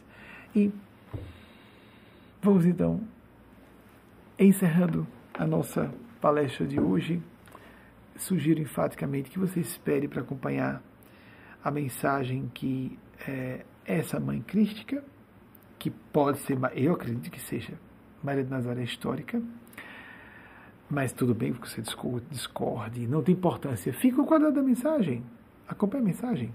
Uma coisa é certa, nós não nos tornamos mais simpáticos ao público por dizer que estamos recebendo mensagens de Maria de Nazaré. Isso soa suspeito. Se alguém se sentar para conversar com um orientador de carreira, não, não coloque um nome exagerado não, porque isso soa pouco verossímil. Diga só que é um espírito de luz, Eugênia Spásia. Eu conheço muito bem essas regras. Eu não estou aqui para criar uma imagem mais verossímil, para crescer mais e ficar mais popular. É um fato. Eu tenho que dar testemunho disso. E existem endossos divinos, a categoria, por favor, coloque no rodapé. Endossos divinos.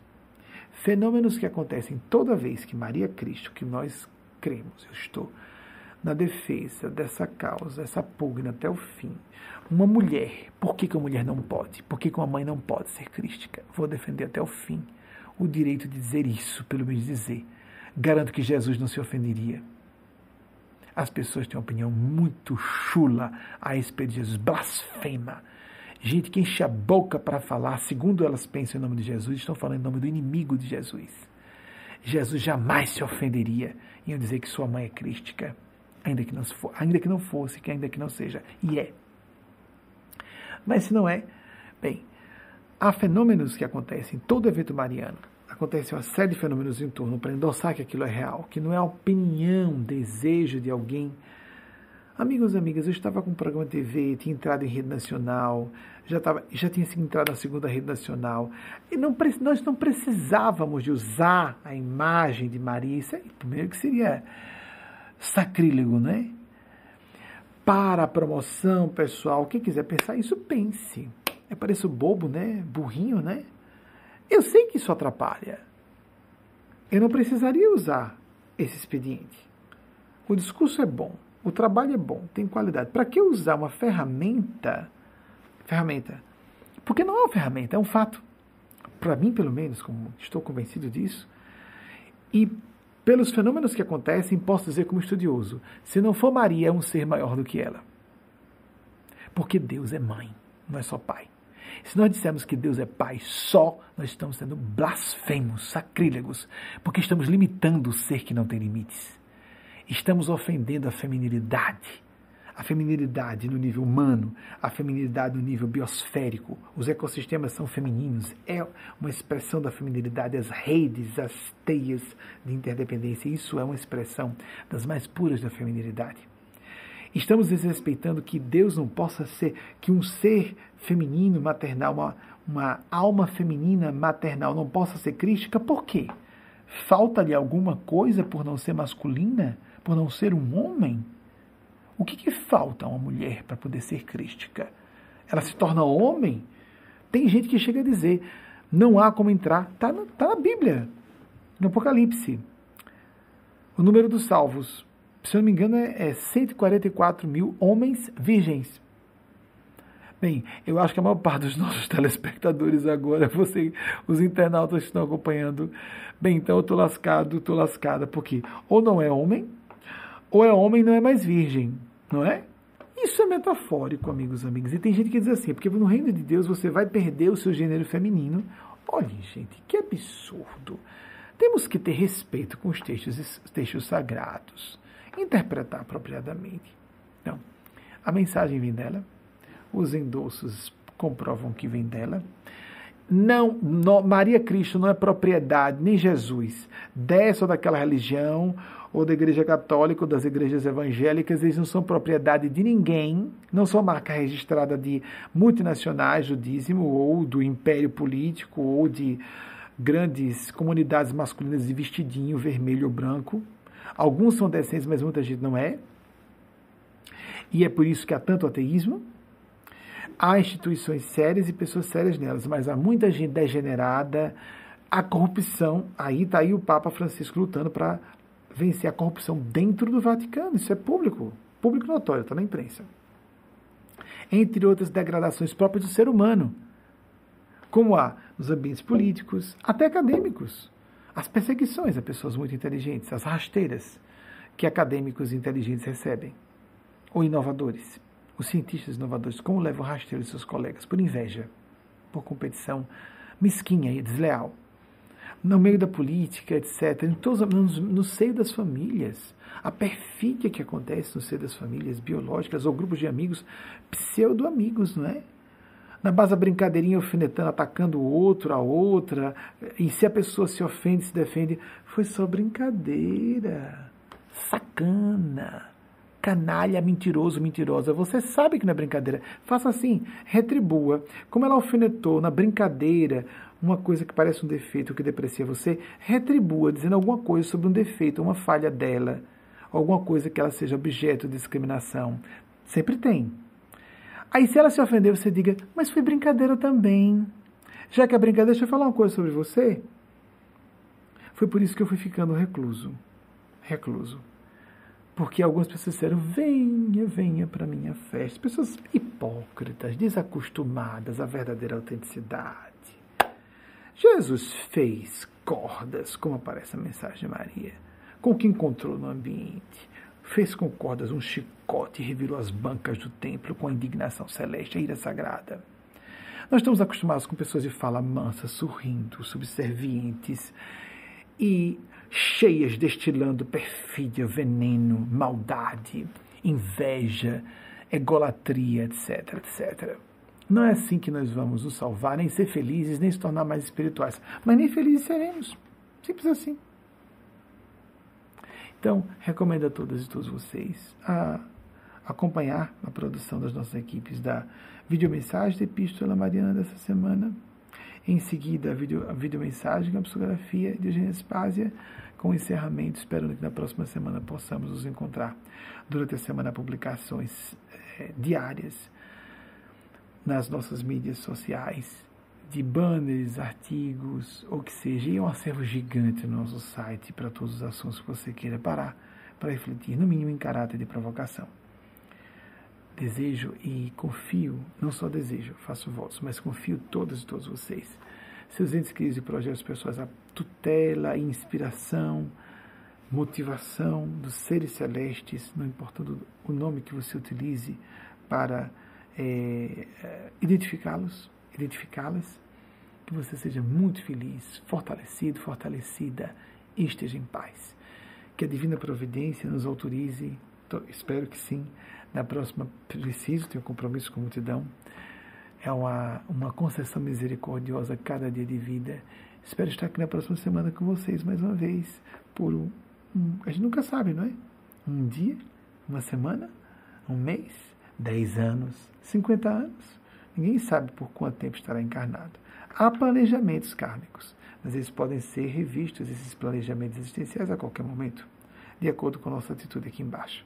Inclusive, quando a gente está com muita certeza de estar certo, entra então a ubris, do latim dito por Jung, e a pessoa entra na arrogância, na pretensão de ser mais ética, mais decente, mais honesta que as outras, e para de ouvir quem pode ajudá-la, e dá as costas à graça e às vezes se coloca contra a graça, queria ajudá-la. E só vai saber do tamanho do desastre que fez contra si mesmo ou contra si mesma lá na frente. Tomada de mesquinharias, tomado de maus pensamentos e que parece inteligência. Ser bobo, de ser tola. seja mais crítico ainda, seja mais crítica ainda. Principalmente pessoas bem inteligentes, acostumadas a dissimulações bem elaboradas, acham que aquela outra pessoa está também elaborando uma, uma, uma camuflagem de outras intenções, e essas pessoas caem na própria armadilha de sua sintonia. Pompa e circunstância de ego não salvam ninguém. Somente, de fato, a sintonia com a própria consciência, não com desejo, a certeza de estar fazendo o que deve está mesmo em sintonia com sua consciência, com seus sentimentos de altruísmo, em colocar o ego em segundo plano e a consciência em primeiro?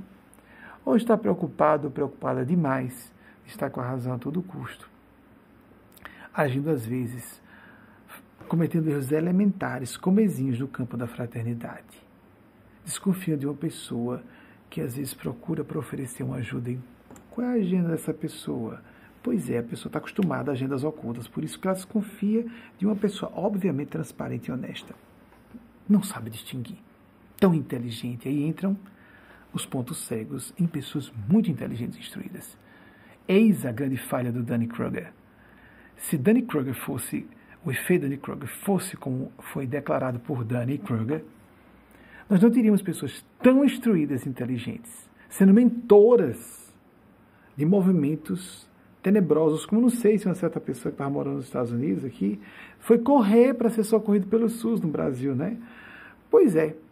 Pode-se dizer que é pouco inteligente, é pouco instruída essa pessoa? Quer dizer que a pessoa só sintoniza com o mal se ela foi ignorante ou ingênua? Não, não, não, não, não, não, não, não. Isso é arrogância acadêmica. Há muita gente muito inteligente, muito instruída. Mas o ego é maior do que inteligência e instrução e elas começam a ter comportamentos estúpidos e autodestrutivos e a nem distinguir adulação de atitude realmente fraterna e respeitosa. Pior para elas. Porque esse tipo de amor é raro. Uma pessoa não recebe, outra, outra adiante receberá muito mais. E nessa atitude ela já escolheu uma linha de eventos, quer ela acredite ou não. Uma linha de eventos, uma linha de destino já foi estabelecida para essa pessoa. Estamos no universo livre de Deus. Quem quer se infiltrar e se intoxicar intoxicar nossas mentes. São as forças do mal. Não vai nessa, não. Tem alguma coisa aí por trás. Pronto. Caia. A maior parte da Terra está nessa faixa. Mas há pessoas, eu as conheço, em grande cópia, bem intencionadas, idealistas realmente, sinceras realmente. Mas quando somos preconceituosos, embora não digamos, e somos muitas vezes impregnados, impregnadas de certas discriminações, óbvias, e parece, nós julgamos que não estão óbvias. Então nós caímos no série de tolices, que era a prova agora do fenômeno para mim. Na verdade, essa pessoa está com qualquer outra intenção, e como se a gente não estivesse enxergando. O que podemos fazer? Da liberdade. Se uma pessoa não nos ouve, nós deixamos que ela se vá, como Lao Tse disse.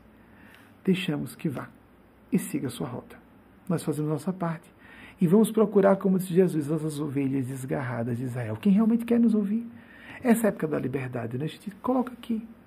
Sempre fui apaixonado pela TV por isso. A pessoa muda de canal, tá aborrecido, muda de canal, vai ouvir outra pessoa. As pessoas adoram mentirosos e mentirosas. Ou então só querem falar com autoridades do presente, não do futuro, né? Dizem que não, mas é. Se for um telefonema daquela pessoa, ouve. Se for uma ligação daquela outra, não. Porque não há um interesse imediato meu nisso aqui. E eu não acredito que essa pessoa pode estar representando a divindade para mim. E a minha crença não tem nada a ver com as leis espirituais, como as leis científicas não respeitam a nossa opinião. É uma pena. Porque sabe o que acontece com a pessoa cínica? ela ouve isso e ainda acha que é uma jogada para argumentar e dobrar a opinião da pessoa. Não! Quem está na sintonia errada vai se jogar no abismo de qualquer forma. Essa fala aqui é para as pessoas fronteiriças que estão com bom ceticismo e dizendo: não é que eu tenho um pouco disso? Quem tem um pouco disso? Todas e todos nós. Um pouco de desconfiança é muito bom. É sinal de pensar crítico. Mas, quando tornamos a desconfiança um estado patológico de paranoia, de não confiar em ninguém, nós vamos confiar naquela pessoa que ou é parente biológico, instinto apenas, ou é a pessoa com quem tem ligação sexual, instinto apenas, e alguns amigos e colegas relacionados ao trabalho, interesse circunstancial apenas. Tudo desaparece se essas questões aparecerem. E às vezes é alguém que não tem nenhuma vinculação de interesse. Se a gente parar para pensar o que, que a pessoa pode ganhar, ela nem percebe que ela não está sendo lógica. Por que foi que você não deu atenção? Essa pessoa não tinha nada a ganhar com você. Quem você pensa que é? Uma profissional ou um profissional entre tantos milhares? Quem você pensa que é? A pessoa não dá conta. Ela não tem uma, o senso de proporções de quem ela é. O narcisismo, a vaidade são tão grandes que distorcem a percepção da realidade. E não é aquela vaidadezinha boba, não, que todo mundo tem. É a patologia do narcisismo, da egolatria. A pessoa não percebe que está distorcendo o senso de proporções. O que fazer? Acostumada a dissimulações. Acostumada a se julgar melhor do que o que é, um senso de excelência pessoal. Idealiza-se, diz que não, mas é, e às vezes fica óbvio para todo mundo que é uma pessoa muito arrogante. Mas a arrogância só faz mal para a pessoa. É diferente da franqueza que parece arrogância. Também, para pessoas acostumadas a falsos bo bons moços, porque o bom moço é um falso, um hipócrita. A boa moça é uma hipócrita. Mas há outras camadas mais sofisticadas de hipocrisia e de dissimulação. Que a pessoa parece muito franca para ser mais honesta. Temos um na República, assim, no ápice da República, não é? que usou esse perfil de muito franco para ser um criminoso, confesso, elogiar, fazer apologia à tortura. Então quer dizer que se a pessoa for honesta, um criminoso, confesso, deixa de ser criminoso, vocês entendem que não é a, franque a franqueza não torna uma pessoa honesta? É um aspecto que tem a ver com personalidades íntegras, mas é um aspecto. Assim como Hitler também tinha características positivas. Mas, meu Deus, ele está falando que está contra todo mundo, contra o bem de todo mundo. Há algumas elites podres, a parte podre das elites brasileiras. Pronto, transformar podridão em adubo, em fertilizante. Nossa podridão e a podridão dos ambientes e os relacionamentos que vivamos. Se não, a podridão nos sufoca. E nós vamos afundando cada vez mais em areia movediça dos excrementos morais e mentais de nós próprios, de nós mesmas. Nem precisamos de perturbadores ou assediadores espirituais para isso. Muitas vezes subestimamos uma pessoa muito superior a nós e não sabemos o que essa pessoa representa e o que poderia nos fazer de bem. E só vamos descobrir isso tarde demais quando tivermos passado o tipping point, do ponto de inflexão, e não tivermos como voltar atrás. Isso só serve para as pessoas que são abertas a ouvir. Que quem não está, quem já escolheu, já escolheu. Lá do outro lado. Depois dos eventos trágicos acontecerem que não vão ser relacionados, né? A pessoa não faz a ligação de causa e efeito. Ela desprezou. Não faz a ligação de causa e efeito. Ela achava que era jogada. Está acostumada com jogadas. Não é? Por exemplo, eu sei que posso passar por arrogante, mas a pessoa que me acha dissimulado, eu sei que é desonesta. Porque não tem como a gente sendo bastante expressivo ocultar o que realmente está pensando e sentindo. E quando a pessoa está julgando que o nosso discurso aqui, com todos esses endossos, ainda mais com essa despreocupação de parecer humilde ou santificado, ou o que for, porque não sou e nem vou fazer encenar isso, que há pessoas que sabem que não são e encenam para aumentar adeptos, etc. E a pessoa das costas ela está com distúrbios graves, está com perturbações sérias, principalmente com suas certezas arrogantes. Tá, e não percebe. E se não corrigir em tempo, há consequências, sim. E vamos investir no nosso lado bom, investir no lado bom das pessoas, mas alertas para o nosso lado sombrio, para as armadilhas que montamos, os campos minados que montamos contra nós mesmos na nossa própria linha de destino. Porque nossa linha de eventos tem a ver com o nosso comportamento, nossa escolha de hoje. Várias escolhas, dia sobre dia. Deus nos ajude a amplificar nossa lucidez, nossa consciência, antes que seja irreversível o processo.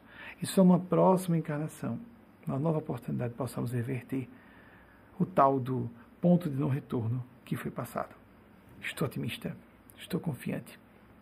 Pode ficar esperançoso, esperançosa. Não precisa ter uma fé de ver um fenômeno extraordinário. Houve pessoas que viram e ainda suspeitaram de Dan, Daniel, que eu citei, Douglas Home. Houve pessoas que lançaram, estapearam Chico Xavier escrevendo ele como polígrafo com a caligrafia da pessoa que se comunicava. Foi estapeado, jogaram é, psicografias amassadas nele. Coisas horríveis aconteceram na biografia de Chico. Ele não convenceu. Jesus Cristo, mestre por excelência, é atacado até hoje. Há certos circuitos, por exemplo, do judaísmo convencional que dizem que Jesus é um falso profeta. Tenho certeza que os verdadeiros judeus e judias não acham isso, não é? Eu creio. Mas algumas linhas ortodoxas dizem que Jesus foi um traidor da pátria e da religião judaica e que foi um falso profeta. Isso é grave. E o povo judeu sofre século sobre século e teimosamente mantém algumas pessoas, eu tenho certeza que é uma minoria, que Jesus é um falso profeta. Isso é blasfemo. Maomé foi enviado de Deus, Moisés, Abraão e Jesus também. Uma escala maior. Tenhamos cuidado. Quem é ateu e ateia que quer fazer um trabalho crítico contra religiosismo fundamentalista, demos os nomes aos bois e às vaquinhas, os encarnados. Ataque os líderes religiosos, as pessoas. Por que não falam exatamente dos nomes das pessoas que criam as multinacionais judismo? Porque podem processá-los e sofrerem ataques. Aí vão falar de Jesus. Eu sugiro a você respeite pelo menos os sentimentos das pessoas que são sinceramente devotas a Jesus, devotas de Jesus de Nossa Senhora. E mais, acreditando você ou não, há consequências. Há consequências. Ataque diretamente. Grupos religiosos fanáticos. Eu gostei, por exemplo, de Bruno Sartori recentemente foi fazer um vídeo falando de casamento entre para defender o casamento igualitário entre pessoas do mesmo gênero e casamento entre pessoas de mesma religião. Pronto, fala diretamente dessas pessoas, esses religiosos falsos, desonestos, hipócritas. Por que não falar diretamente? Isso, isso é a crítica correta. Anticlerical, antifundamentalista. e o sentimento, o pensamento crítico, desmascarar a farsa né, do, do comportamento pseudo-cristão. Isso não é cristianismo. Vamos ler os evangelhos e nós vamos ter uma conduta bem diferente. Inclusive, com seremos libertários, defensores de todas as minorias e não faremos papel de santo ou santa. Nenhum lado, nem outro. Ou tudo é com dinheiro, ou tudo é sem dinheiro. E durante o dia eu dedico o melhor do meu tempo ao que me dá dinheiro, não é? A pessoa que diz que é desapegada, não, ela está vivendo em função do, de dinheiro, porque dedica a maior parte do seu tempo. Allan Kardec, só para falar de Allan Kardec, dedicou sua vida desde que ele começou o trabalho kardecista, está por escrito isso, registrado, pesquisem. A exclusivamente escrever e trabalhar para a codificação kardecista que, de que ele foi responsável. E disse que vivia disso, publicava os livros dele, vivia da revista Spirit, da venda da revista espírita, e não tinha que dar satisfações a nenhuma, a ninguém dele, a da, dos livros caixa dele. Quando ele morresse, estariam abertos para quem quisesse ver. Allan Kardec, o criador do kardecismo. Tem alguma coisa errada na sala de justiças, nas salas de justiça das consciências das pessoas quando elas começam a cair em extremos. Ou tudo é dinheiro, ou nada tem dinheiro. É mesmo, nada tem dinheiro? Não. Você dedica o seu tempo para sua profissão, sua academia, só o tempo livre, só o resto do seu dia para o que é mais importante que Jesus disse, em Deus em primeiro lugar. Preste atenção para você não condenar quem está acertando mais que você. Cuidado, cuidado, cuidado. Porque quando Jesus disse dá de graça o que de graça receber, ele em seguida disse que os apóstolos, vão para os evangelhos originais, que os discípulos fossem, comessem apenas o que dessem a eles e que o trabalhador era digno do seu salário, como divulgador do Evangelho. Sacerdócio, vida religiosa é uma atividade profissional, digamos assim, como qualquer outra. A pessoa pode se dedicar em tempo exclusivo. É lógico. Se nós valorizamos muito uma coisa, nós nos dedicamos exclusivamente àquilo. É diferente a pessoa ter intenção de ficar rica ou de fazer uma plataforma política a partir dali eleitoral, etc. Não é? Cuidemos. Não troquemos alhos por bugalhos, não levemos gato por lebre. Porque quem vai se prejudicar e se arrebentar somos nós mesmos se cometermos falhas blasfemas. Crimes de lesa consciência e lesa divindade. Ah, eu não faria aquilo com Chico se eu estivesse lá. É mesmo? E não existe alguma coisa apropriada e aproximada hoje, não? Não há santos mais hoje. Ah, mas era muito fácil. Um homem mestiço, muito feminino, ignorante. Ignorante no sentido de falta de instrução, não é? Ele era muito culto, autodidata. Com a fala caipira, aí depois foi usar uma peruca. A pessoa não tem noção do que seja viver há decênios atrás e se encontrar com Chico Xavier num Brasil católico, convencional daquela época. Poderia ser uma pessoa daquelas que estapearia Chico dizendo impropérios é, é, impronunciáveis aqui. Não, mas se eu voltasse, eu tenho... depois de ele ser consagrado, é fácil. Falar dos profetas antigos, Jesus disse isso, sobre ele próprio que estava sendo condenado. Vocês, filhos, o seu pai, as forças do mal, que mataram os profetas, vocês são filhos, são descendentes dos seus pais que mataram os profetas autênticos, que me perseguem agora. Jesus falando de si, de si mesmo. Vamos ler os evangelhos. A cada época o seu desafio próprio. Falar dos antigos. Ah, mas eu defenderia Paulo. Ah, eu defenderia Chico Xavier na época dele. Mas era a época dele, os desafios dele, aquela população tinha outra cultura. E hoje, quais são os nossos desafios? coletivos e individuais, que o que interessa é a minha consciência e meu coração. É isso que define com quem eu interajo psiquicamente, é a onda mental com que eu me acoplo. E eu começo a ouvir vozes mentais que eu atribuo como minhas. Quem não é medo ostensivo? E mesmo eu que trabalho com mediunidade ostensiva, eu tenho momentos assim, em que não estou muito acentuado na mediunidade, não estou vendo, eu vi nenhum espírito, há momentos assim no dia. E então começam a vir pensamentos: epa, epa, epa, isso não é meu. Tem que me concentrar e lá vem: olha só, tenha cuidado. Não vá na onda dessa pessoa. Por que nem na onda? Quem está falando isso? Isso não é meu. Querem nos destruir, querem nos dar rasteiras. Alguém tem dúvida que haja força do mal? Alguém tem dúvida que haja agentes no plano físico do mal, dedicadas a fazerem o mal, julgando que estão levando, levando vantagem, levando a melhor? Existem esses agentes na outra dimensão de vida geniais. Geniais. Não são tolos. São mais inteligentes do que quem se acha no top da inteligência. E enrodilham essas pessoas numa teia de aranha do mal. Apertam um nó para sufocar, estrangular a pessoa e lançá-la no abismo.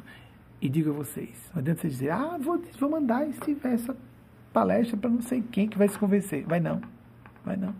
Se irrita, se aborrece, olha, pensa que vai me convencer. Não vou convencer você, você já está perdida, você já está perdido. É só aguardar.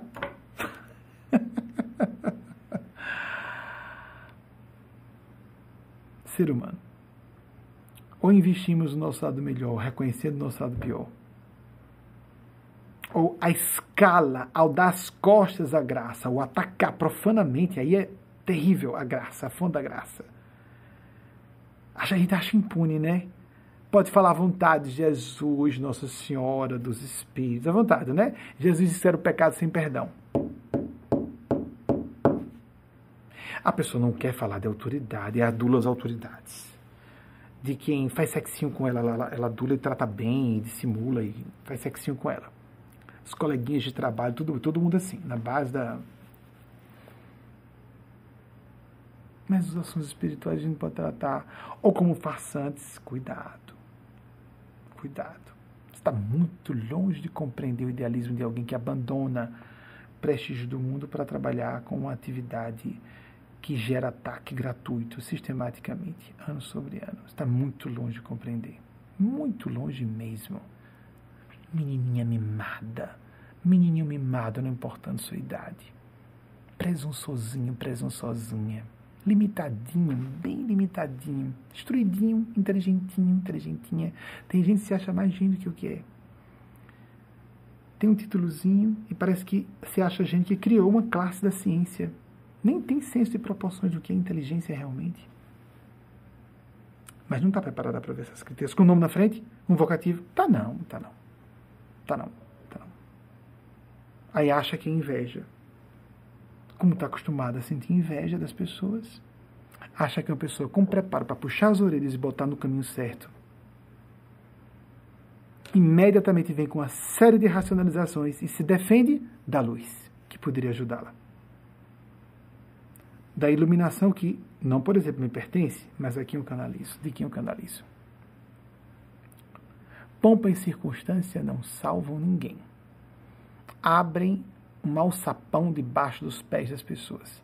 Aplauso da multidão, ou da maioria das pessoas, não salva ninguém. Abre um alçapão debaixo dos pés.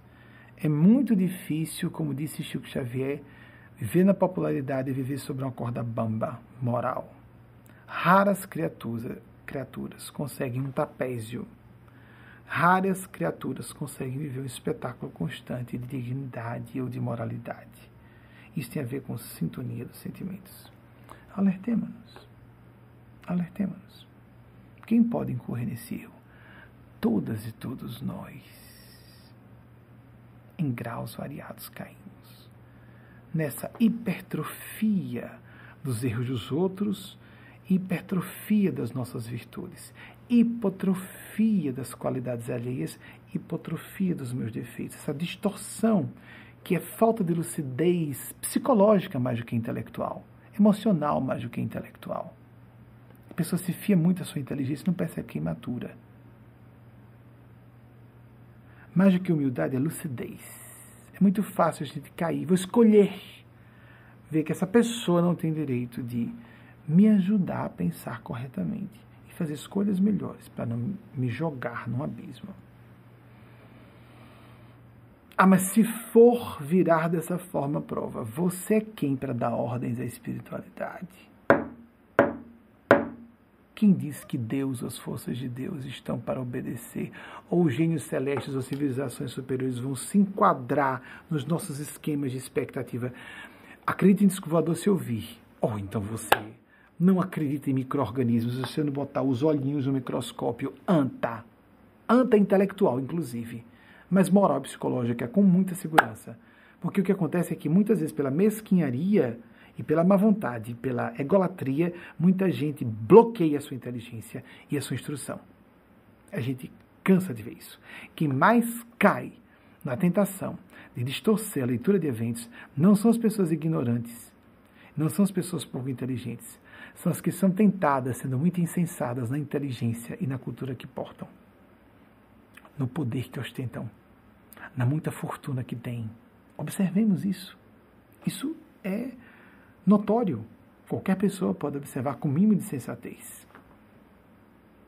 Não importando o grau de instrução e inteligência. Abramos os nossos olhos. Acordemos enquanto é tempo. Para evitarmos desastres maiores, sofrimentos mais amplos que possamos vir a padecer adiante. Sejamos mais humildes. Eu não gosto dessa palavra humildade. Mais lúcidos, mais lúcidas, mais autocríticos, realmente. Sinceramente. Não só no campo intelectual, no sentido psicológico e moral. Pessoal. Isso faz um bem enorme. Botar o orgulho no lugar certo. Eu quero acertar realmente. E não dizer que estou acertando de qualquer forma não só pela cultura do trabalho e da ética profissional, aquela conversinha chapada, clichê, chata e falsa, muitas vezes, como diz Aspásia. As pessoas ditas de bem da terra criam um verdadeiro oceano de excrementos morais. Excrescências foi o termo que elas são morais. Nós precisamos de algo mais, como disse Paulo de Tarso, vale a pena citar Paulo de Tarso de vós, amados e amadas, que estão sintonizados, sintonizadas com bem, esperamos coisas melhores. Estamos vencendo. Vamos vencer. Mas podemos melhorar. Podemos abreviar mais esse sofrimento, individual e coletivamente, nos colocando no devido lugar de nossa consciência, para que depois possamos agir mais corretamente com terceiros. Porque se primeiro não tivermos uma atitude mais justa interna, não teremos uma atitude justa externamente. Jamais. E vamos nos acompliciar com pessoas que nos usam, que são nossas inimigas, e vamos nos desconfiar de quem não nos adule e quem se comporta de maneira mais franca. Tem aquela pessoa que quer se fazer de honesta, maltratando todo mundo. Isso também é uma, é uma performance. Mas nós temos, se tivermos uma boa autocrítica, como distinguir a pessoa realmente do bem, ou com um percentual maior de dedicação ao bem, daquela que está na fronteira ou que já tem um percentual do mal maior em si. E apenas tenta camuflar. Não dá. Quando nós nos conhecemos bem, começamos a ter menos pontos cegos e nos enganamos menos.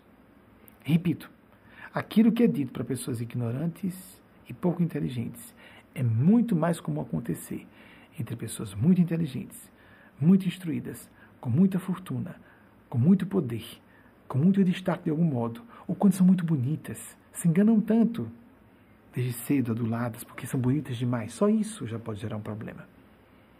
Os privilégios, não é? A pessoa nascer branca, como eu, nascer homem, com identidade de gênero masculina, tudo isso facilita a pessoa se iludir.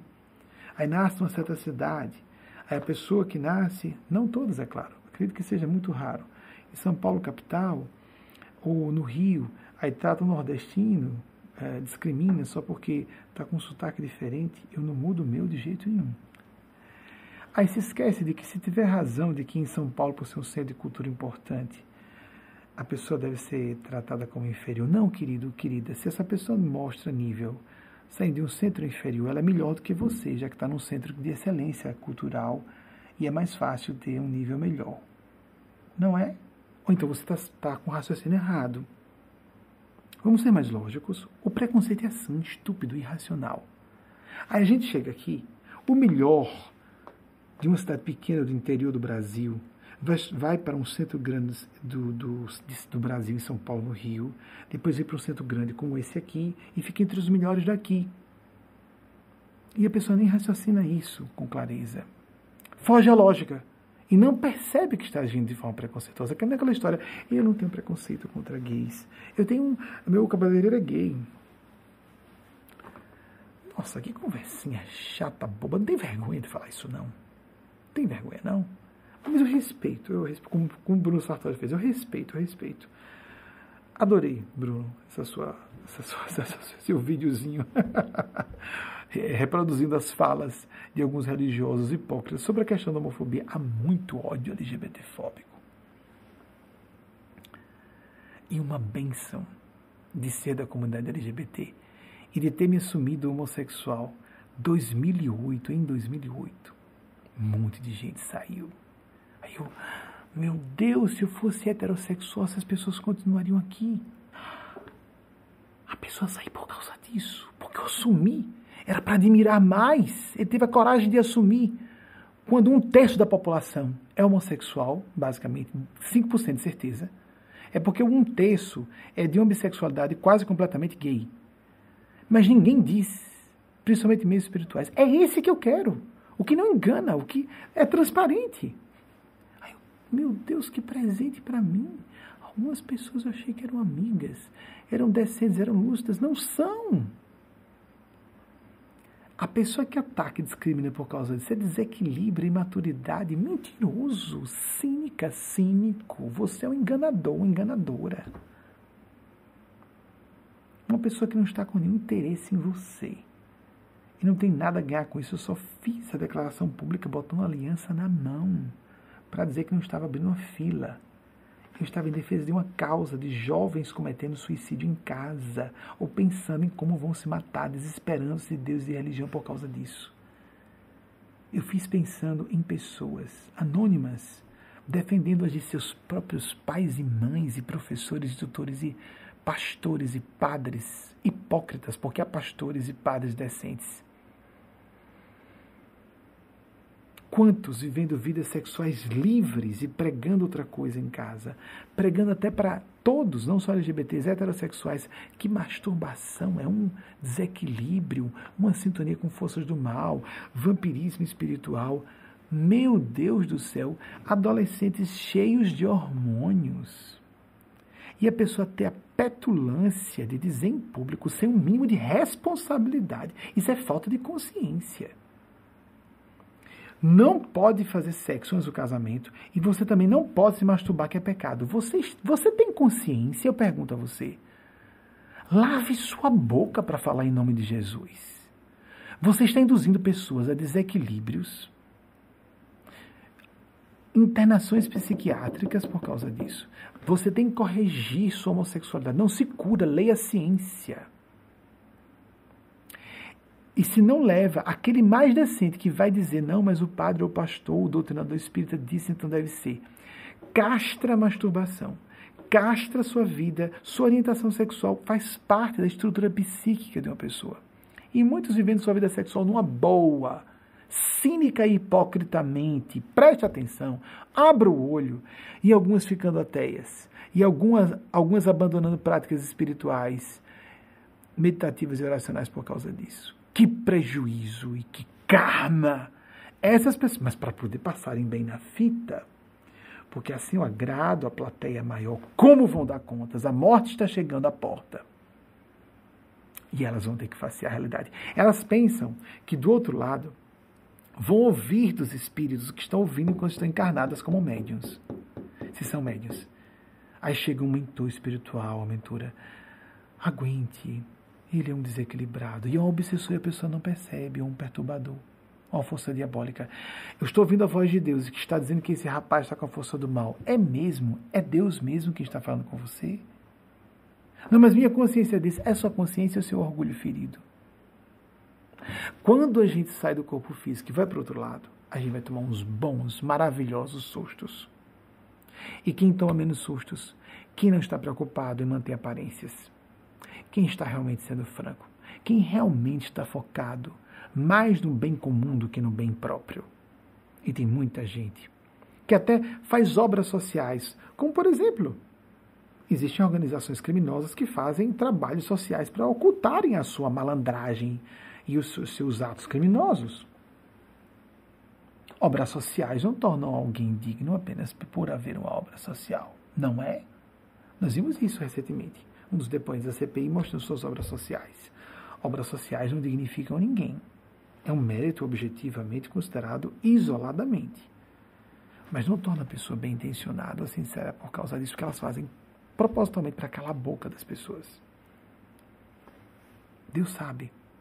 As leis automáticas do universo de justiça sabem. E a justiça está vindo. Ninguém sabe se estará vivo no corpo amanhã.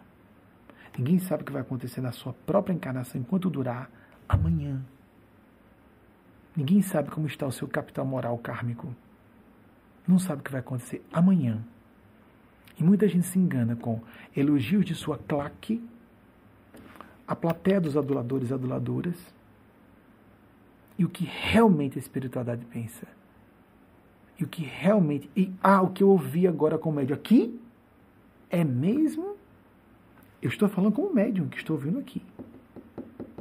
Nós não percebemos que os guias espirituais, às vezes afirmando, parecendo elogios, estão provocando uma, um trabalho autocrítico. E não percebemos muitas vezes que a condenação a terceiros pode ser a voz perturbadora. Não se deixe levar por essa conversa. Essa pessoa está enganando.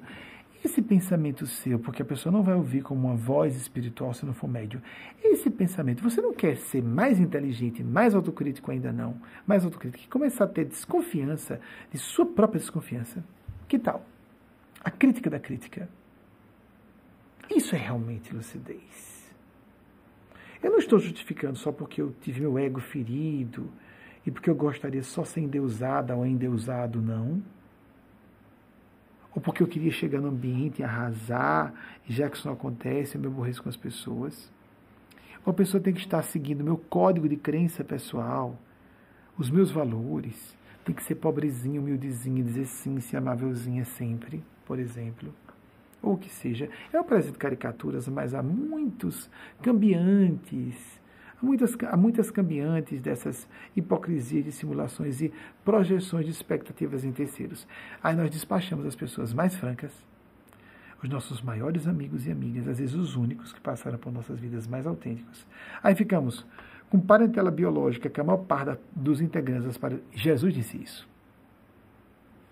A maior parte dos integrantes da parentela biológica, de todas as religiões dizem isso, se afaste Desapegue-se, afaste da família biológica, afaste dos bens materiais. Por que da parentela biológica? A maior parte dos integrantes da parentela biológica estão conosco porque tem o instinto animal da proteção da prole, não é de semelhantes genéticos.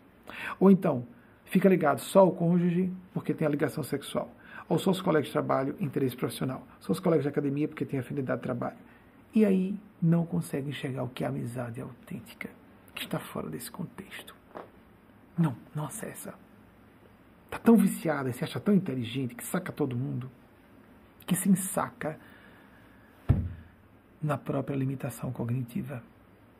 Mas, obviamente, que há consequências para tudo. Tudo na vida tem consequências.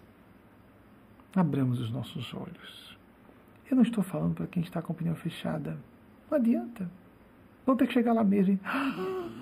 Ele estava falando a verdade, eu não vi. Era tão óbvio como eu não enxerguei. Porque eu não quero enxergar, não é isso? Porque na minha praia eu não gosto. Já que eu não gosto, eu não concordo, eu não apoio. Nós queremos apoiar alguém. Eu não gosto desse político. Peraí, a gente tem que gostar da criatura ou confiar no caráter e idealismo da pessoa? Como nós fazemos isso em profundidade? Há várias camadas em que se pode fazer isso. Como é que vai o nosso pensar? Crítico, agudo, correto, concreto mesmo. E o sentir.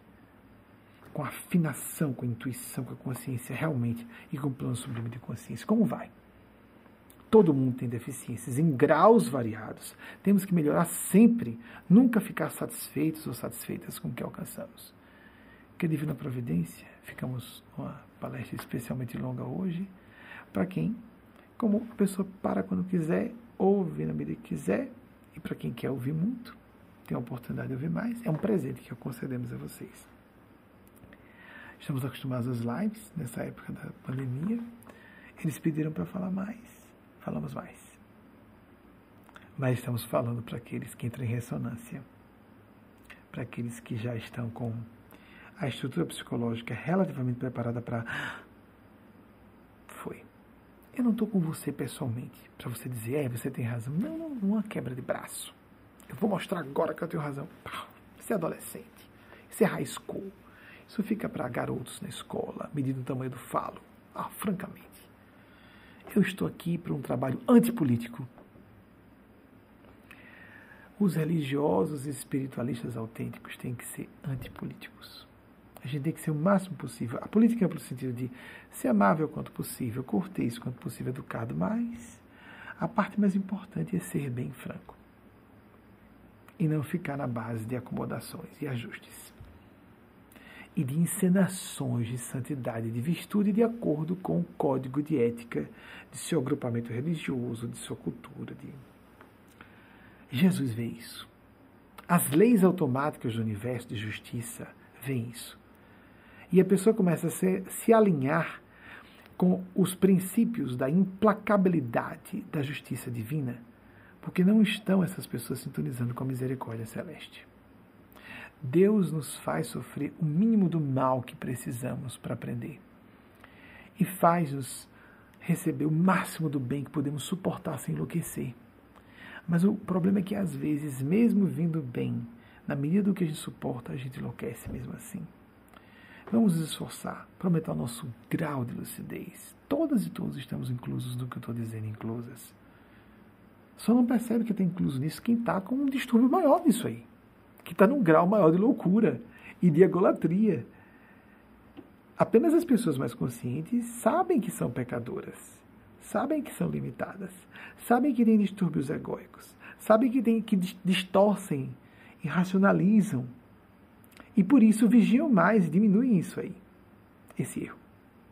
Somos todos nós, todas nós que estamos inclusos, inclusas. A era dos santos e das santas já acabou. Temos que caminhar com as próprias pernas, escalar essa montanha da ascese com esforço próprio.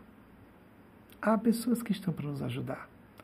Mas se a gente tem uma agenda oculta, até às vezes nós mesmos, eu tenho que ser, de qualquer forma, a pessoa mais inteligente, a líder de qualquer forma, blá, blá, blá, blá, blá, eu começo a não reconhecer quem está à frente. Acreditem, amigas e amigos, que uma das críticas mais comuns que eu ouvi foi atribuir aos espíritos do plano sublime que a quem eu sirvo o mérito pelo que eu faço. Por que ele fica falando de seres superiores? Eu tinha pouco mais de 30 anos, estava com um programa em rede nacional, falando de várias disciplinas do conhecimento simultaneamente, entrelaçando os assuntos. A pessoa quer que eu assuma que é tudo meu. Então ela acha que eu seria o mais humilde. Eu não me acho humilde, eu estou tentando ser franco, honesto e lúcido. Mas ela acha que eu seria mais humilde se atribuísse a mim, porque lidar com seres sofredores a gente lida o tempo inteiro. Com seres problemáticos e inferiorizados, nós lidamos no próprio plano físico.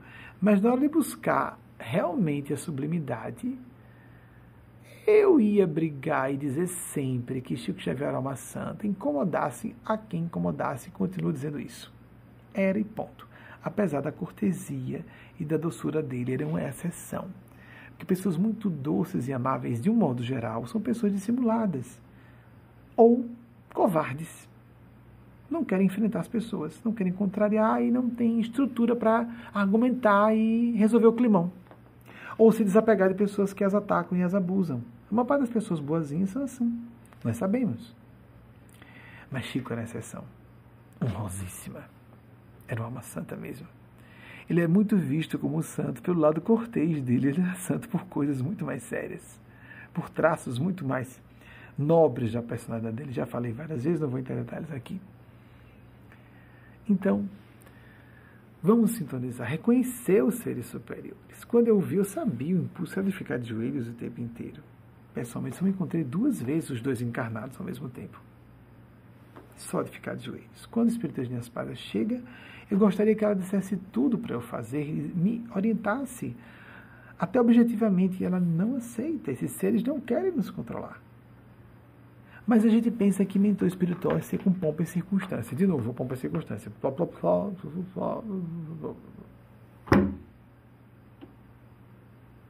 Como precisamos amadurecer? Ser um pouquinho mais. É melhor dizer assim, né? Um pouquinho mais inteligente. Seja mais profundo, amigo. Seja mais profunda, amiga.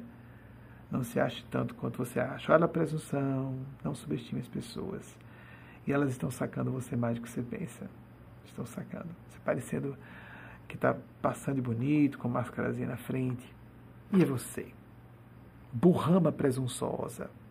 Pessoa inculta presunçosa, porque também tem a pessoa que é estúpida e presunçosa, que é ingênua, inexperiente e presunçosa. A pessoa, estou falando com Deus e eu sou uma pessoa de Deus, estou salvo e os outros estão condenados. Nossa, isso é tão primário, mas há graus desse erro. A gente é assim nos meios científicos, políticos, em todos os ambientes, das famílias. Mas eu sou sua mãe. Logo como sua mãe, tenho a certeza absoluta do que é o certo para você.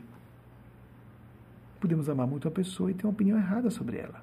E dar orientação errada. Podemos confiar completamente numa pessoa, ela ser honesta em dar uma orientação e a orientação está errada. Simples assim, isso é humano, isso é óbvio. E as pessoas agem como se isso não existisse. Confundem amar com a pessoa estar certa, confiar nela e por isso seguir o que ela diga, obedecer em vez de seguir a própria consciência. E vemos isso entre pessoas muito inteligentes e muito instruídas, apegadas ao mundo animal. Só quem transa comigo, que é da minha família biológica, o resto não presta. Isso é muito primário. Ou só seus coleguinhas de profissão, corporativismo. Isso é muito limitado. Você não é uma pessoa profunda como pensa que é. Você não é inteligente ou lúcido ou lúcida como pensa que é. Não, não, não, não, não. Você é um especialistazinho da sua área. Uma especialistazinha limitada. Você é muito bom como especialista, mas não sai dali. É. E não percebe. Não percebe. Porque como está acima da média, é mais fácil se iludir. Olha o perigo. O ciclo, o ciclo vicioso. Ou um círculo vicioso. Vamos usar as duas expressões. Ser muito elogiada faz com que a pessoa se acostume a se ver superior e ela se sentindo superior bloqueia o senso autocrítico, embora julgue que tenha, e o comportamento revela o contrário. Como a psicologia fala, o comportamento revela, como a espiritualidade profunda, como Jesus disse, fala, pelas árvores, pelo, pelos frutos se conhece a árvore. Abramos os nossos corações, nossa consciência, para a verdadeira luz. A luz significa sermos esclarecidos, esclarecidas. Não sermos seres que parecem santos. Almas que realmente estão no caminho da santidade, com raras exceções, como falei de Chico Xavier e de Calcutá. As que estão no caminho não parecem. Quem parece normalmente está fazendo um teatro. E adolescentes percebem isso. Não é difícil notar isso. Mas quando alguém realmente quer ser franco e ajudar, a mesma pessoa que diz que acha que é um teatro, quem está se fazendo de santo, não aceita a pessoa que está sendo responsável com sua função. Eis o problema.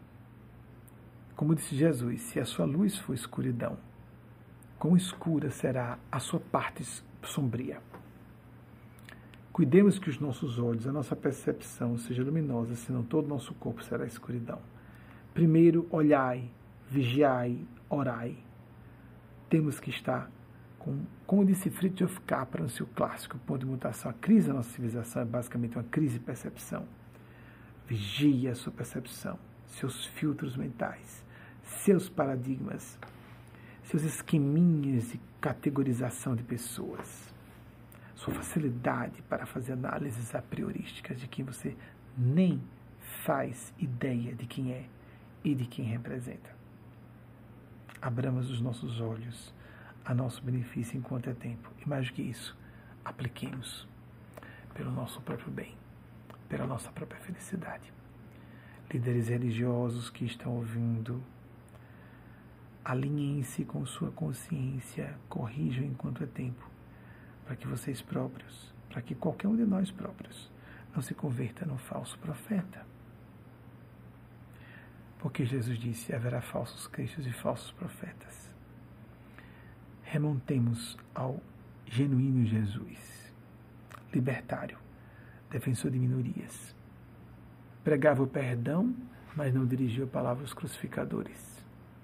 Orou por quem o prejudicava e o crucificava, mas levantou a chibata e vergastou não pessoas ou animais, mas o solo daquele templo para fazer barulho revirando as bancas e proferindo a ira sagrada, reveladora, como a tempestade, uma tempestade, um vulcão, um terremoto.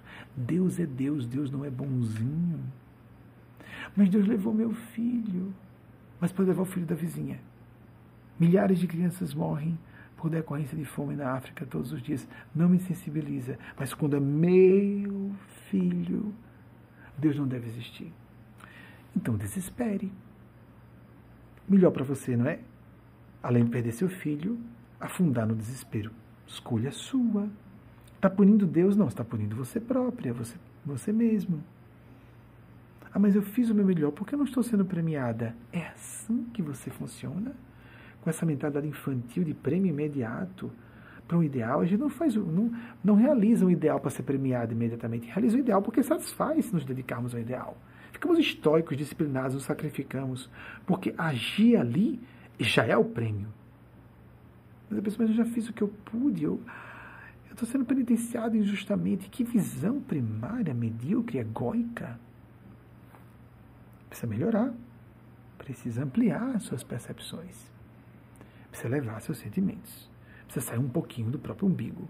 Precisa de realmente, como declara, pensar no bem comum, na nação brasileira, e não apenas se aproximar do poder na hora que parece que vai ser bom e depois na hora do vamos ver, a pessoa se acovarda, borra toda e não quer fazer o que deve. Não é? Ou não é? É ou não é? Beijo no coração de todas e todos. Até o próximo domingo, se a Divina Providência se autorizar. Assim seja.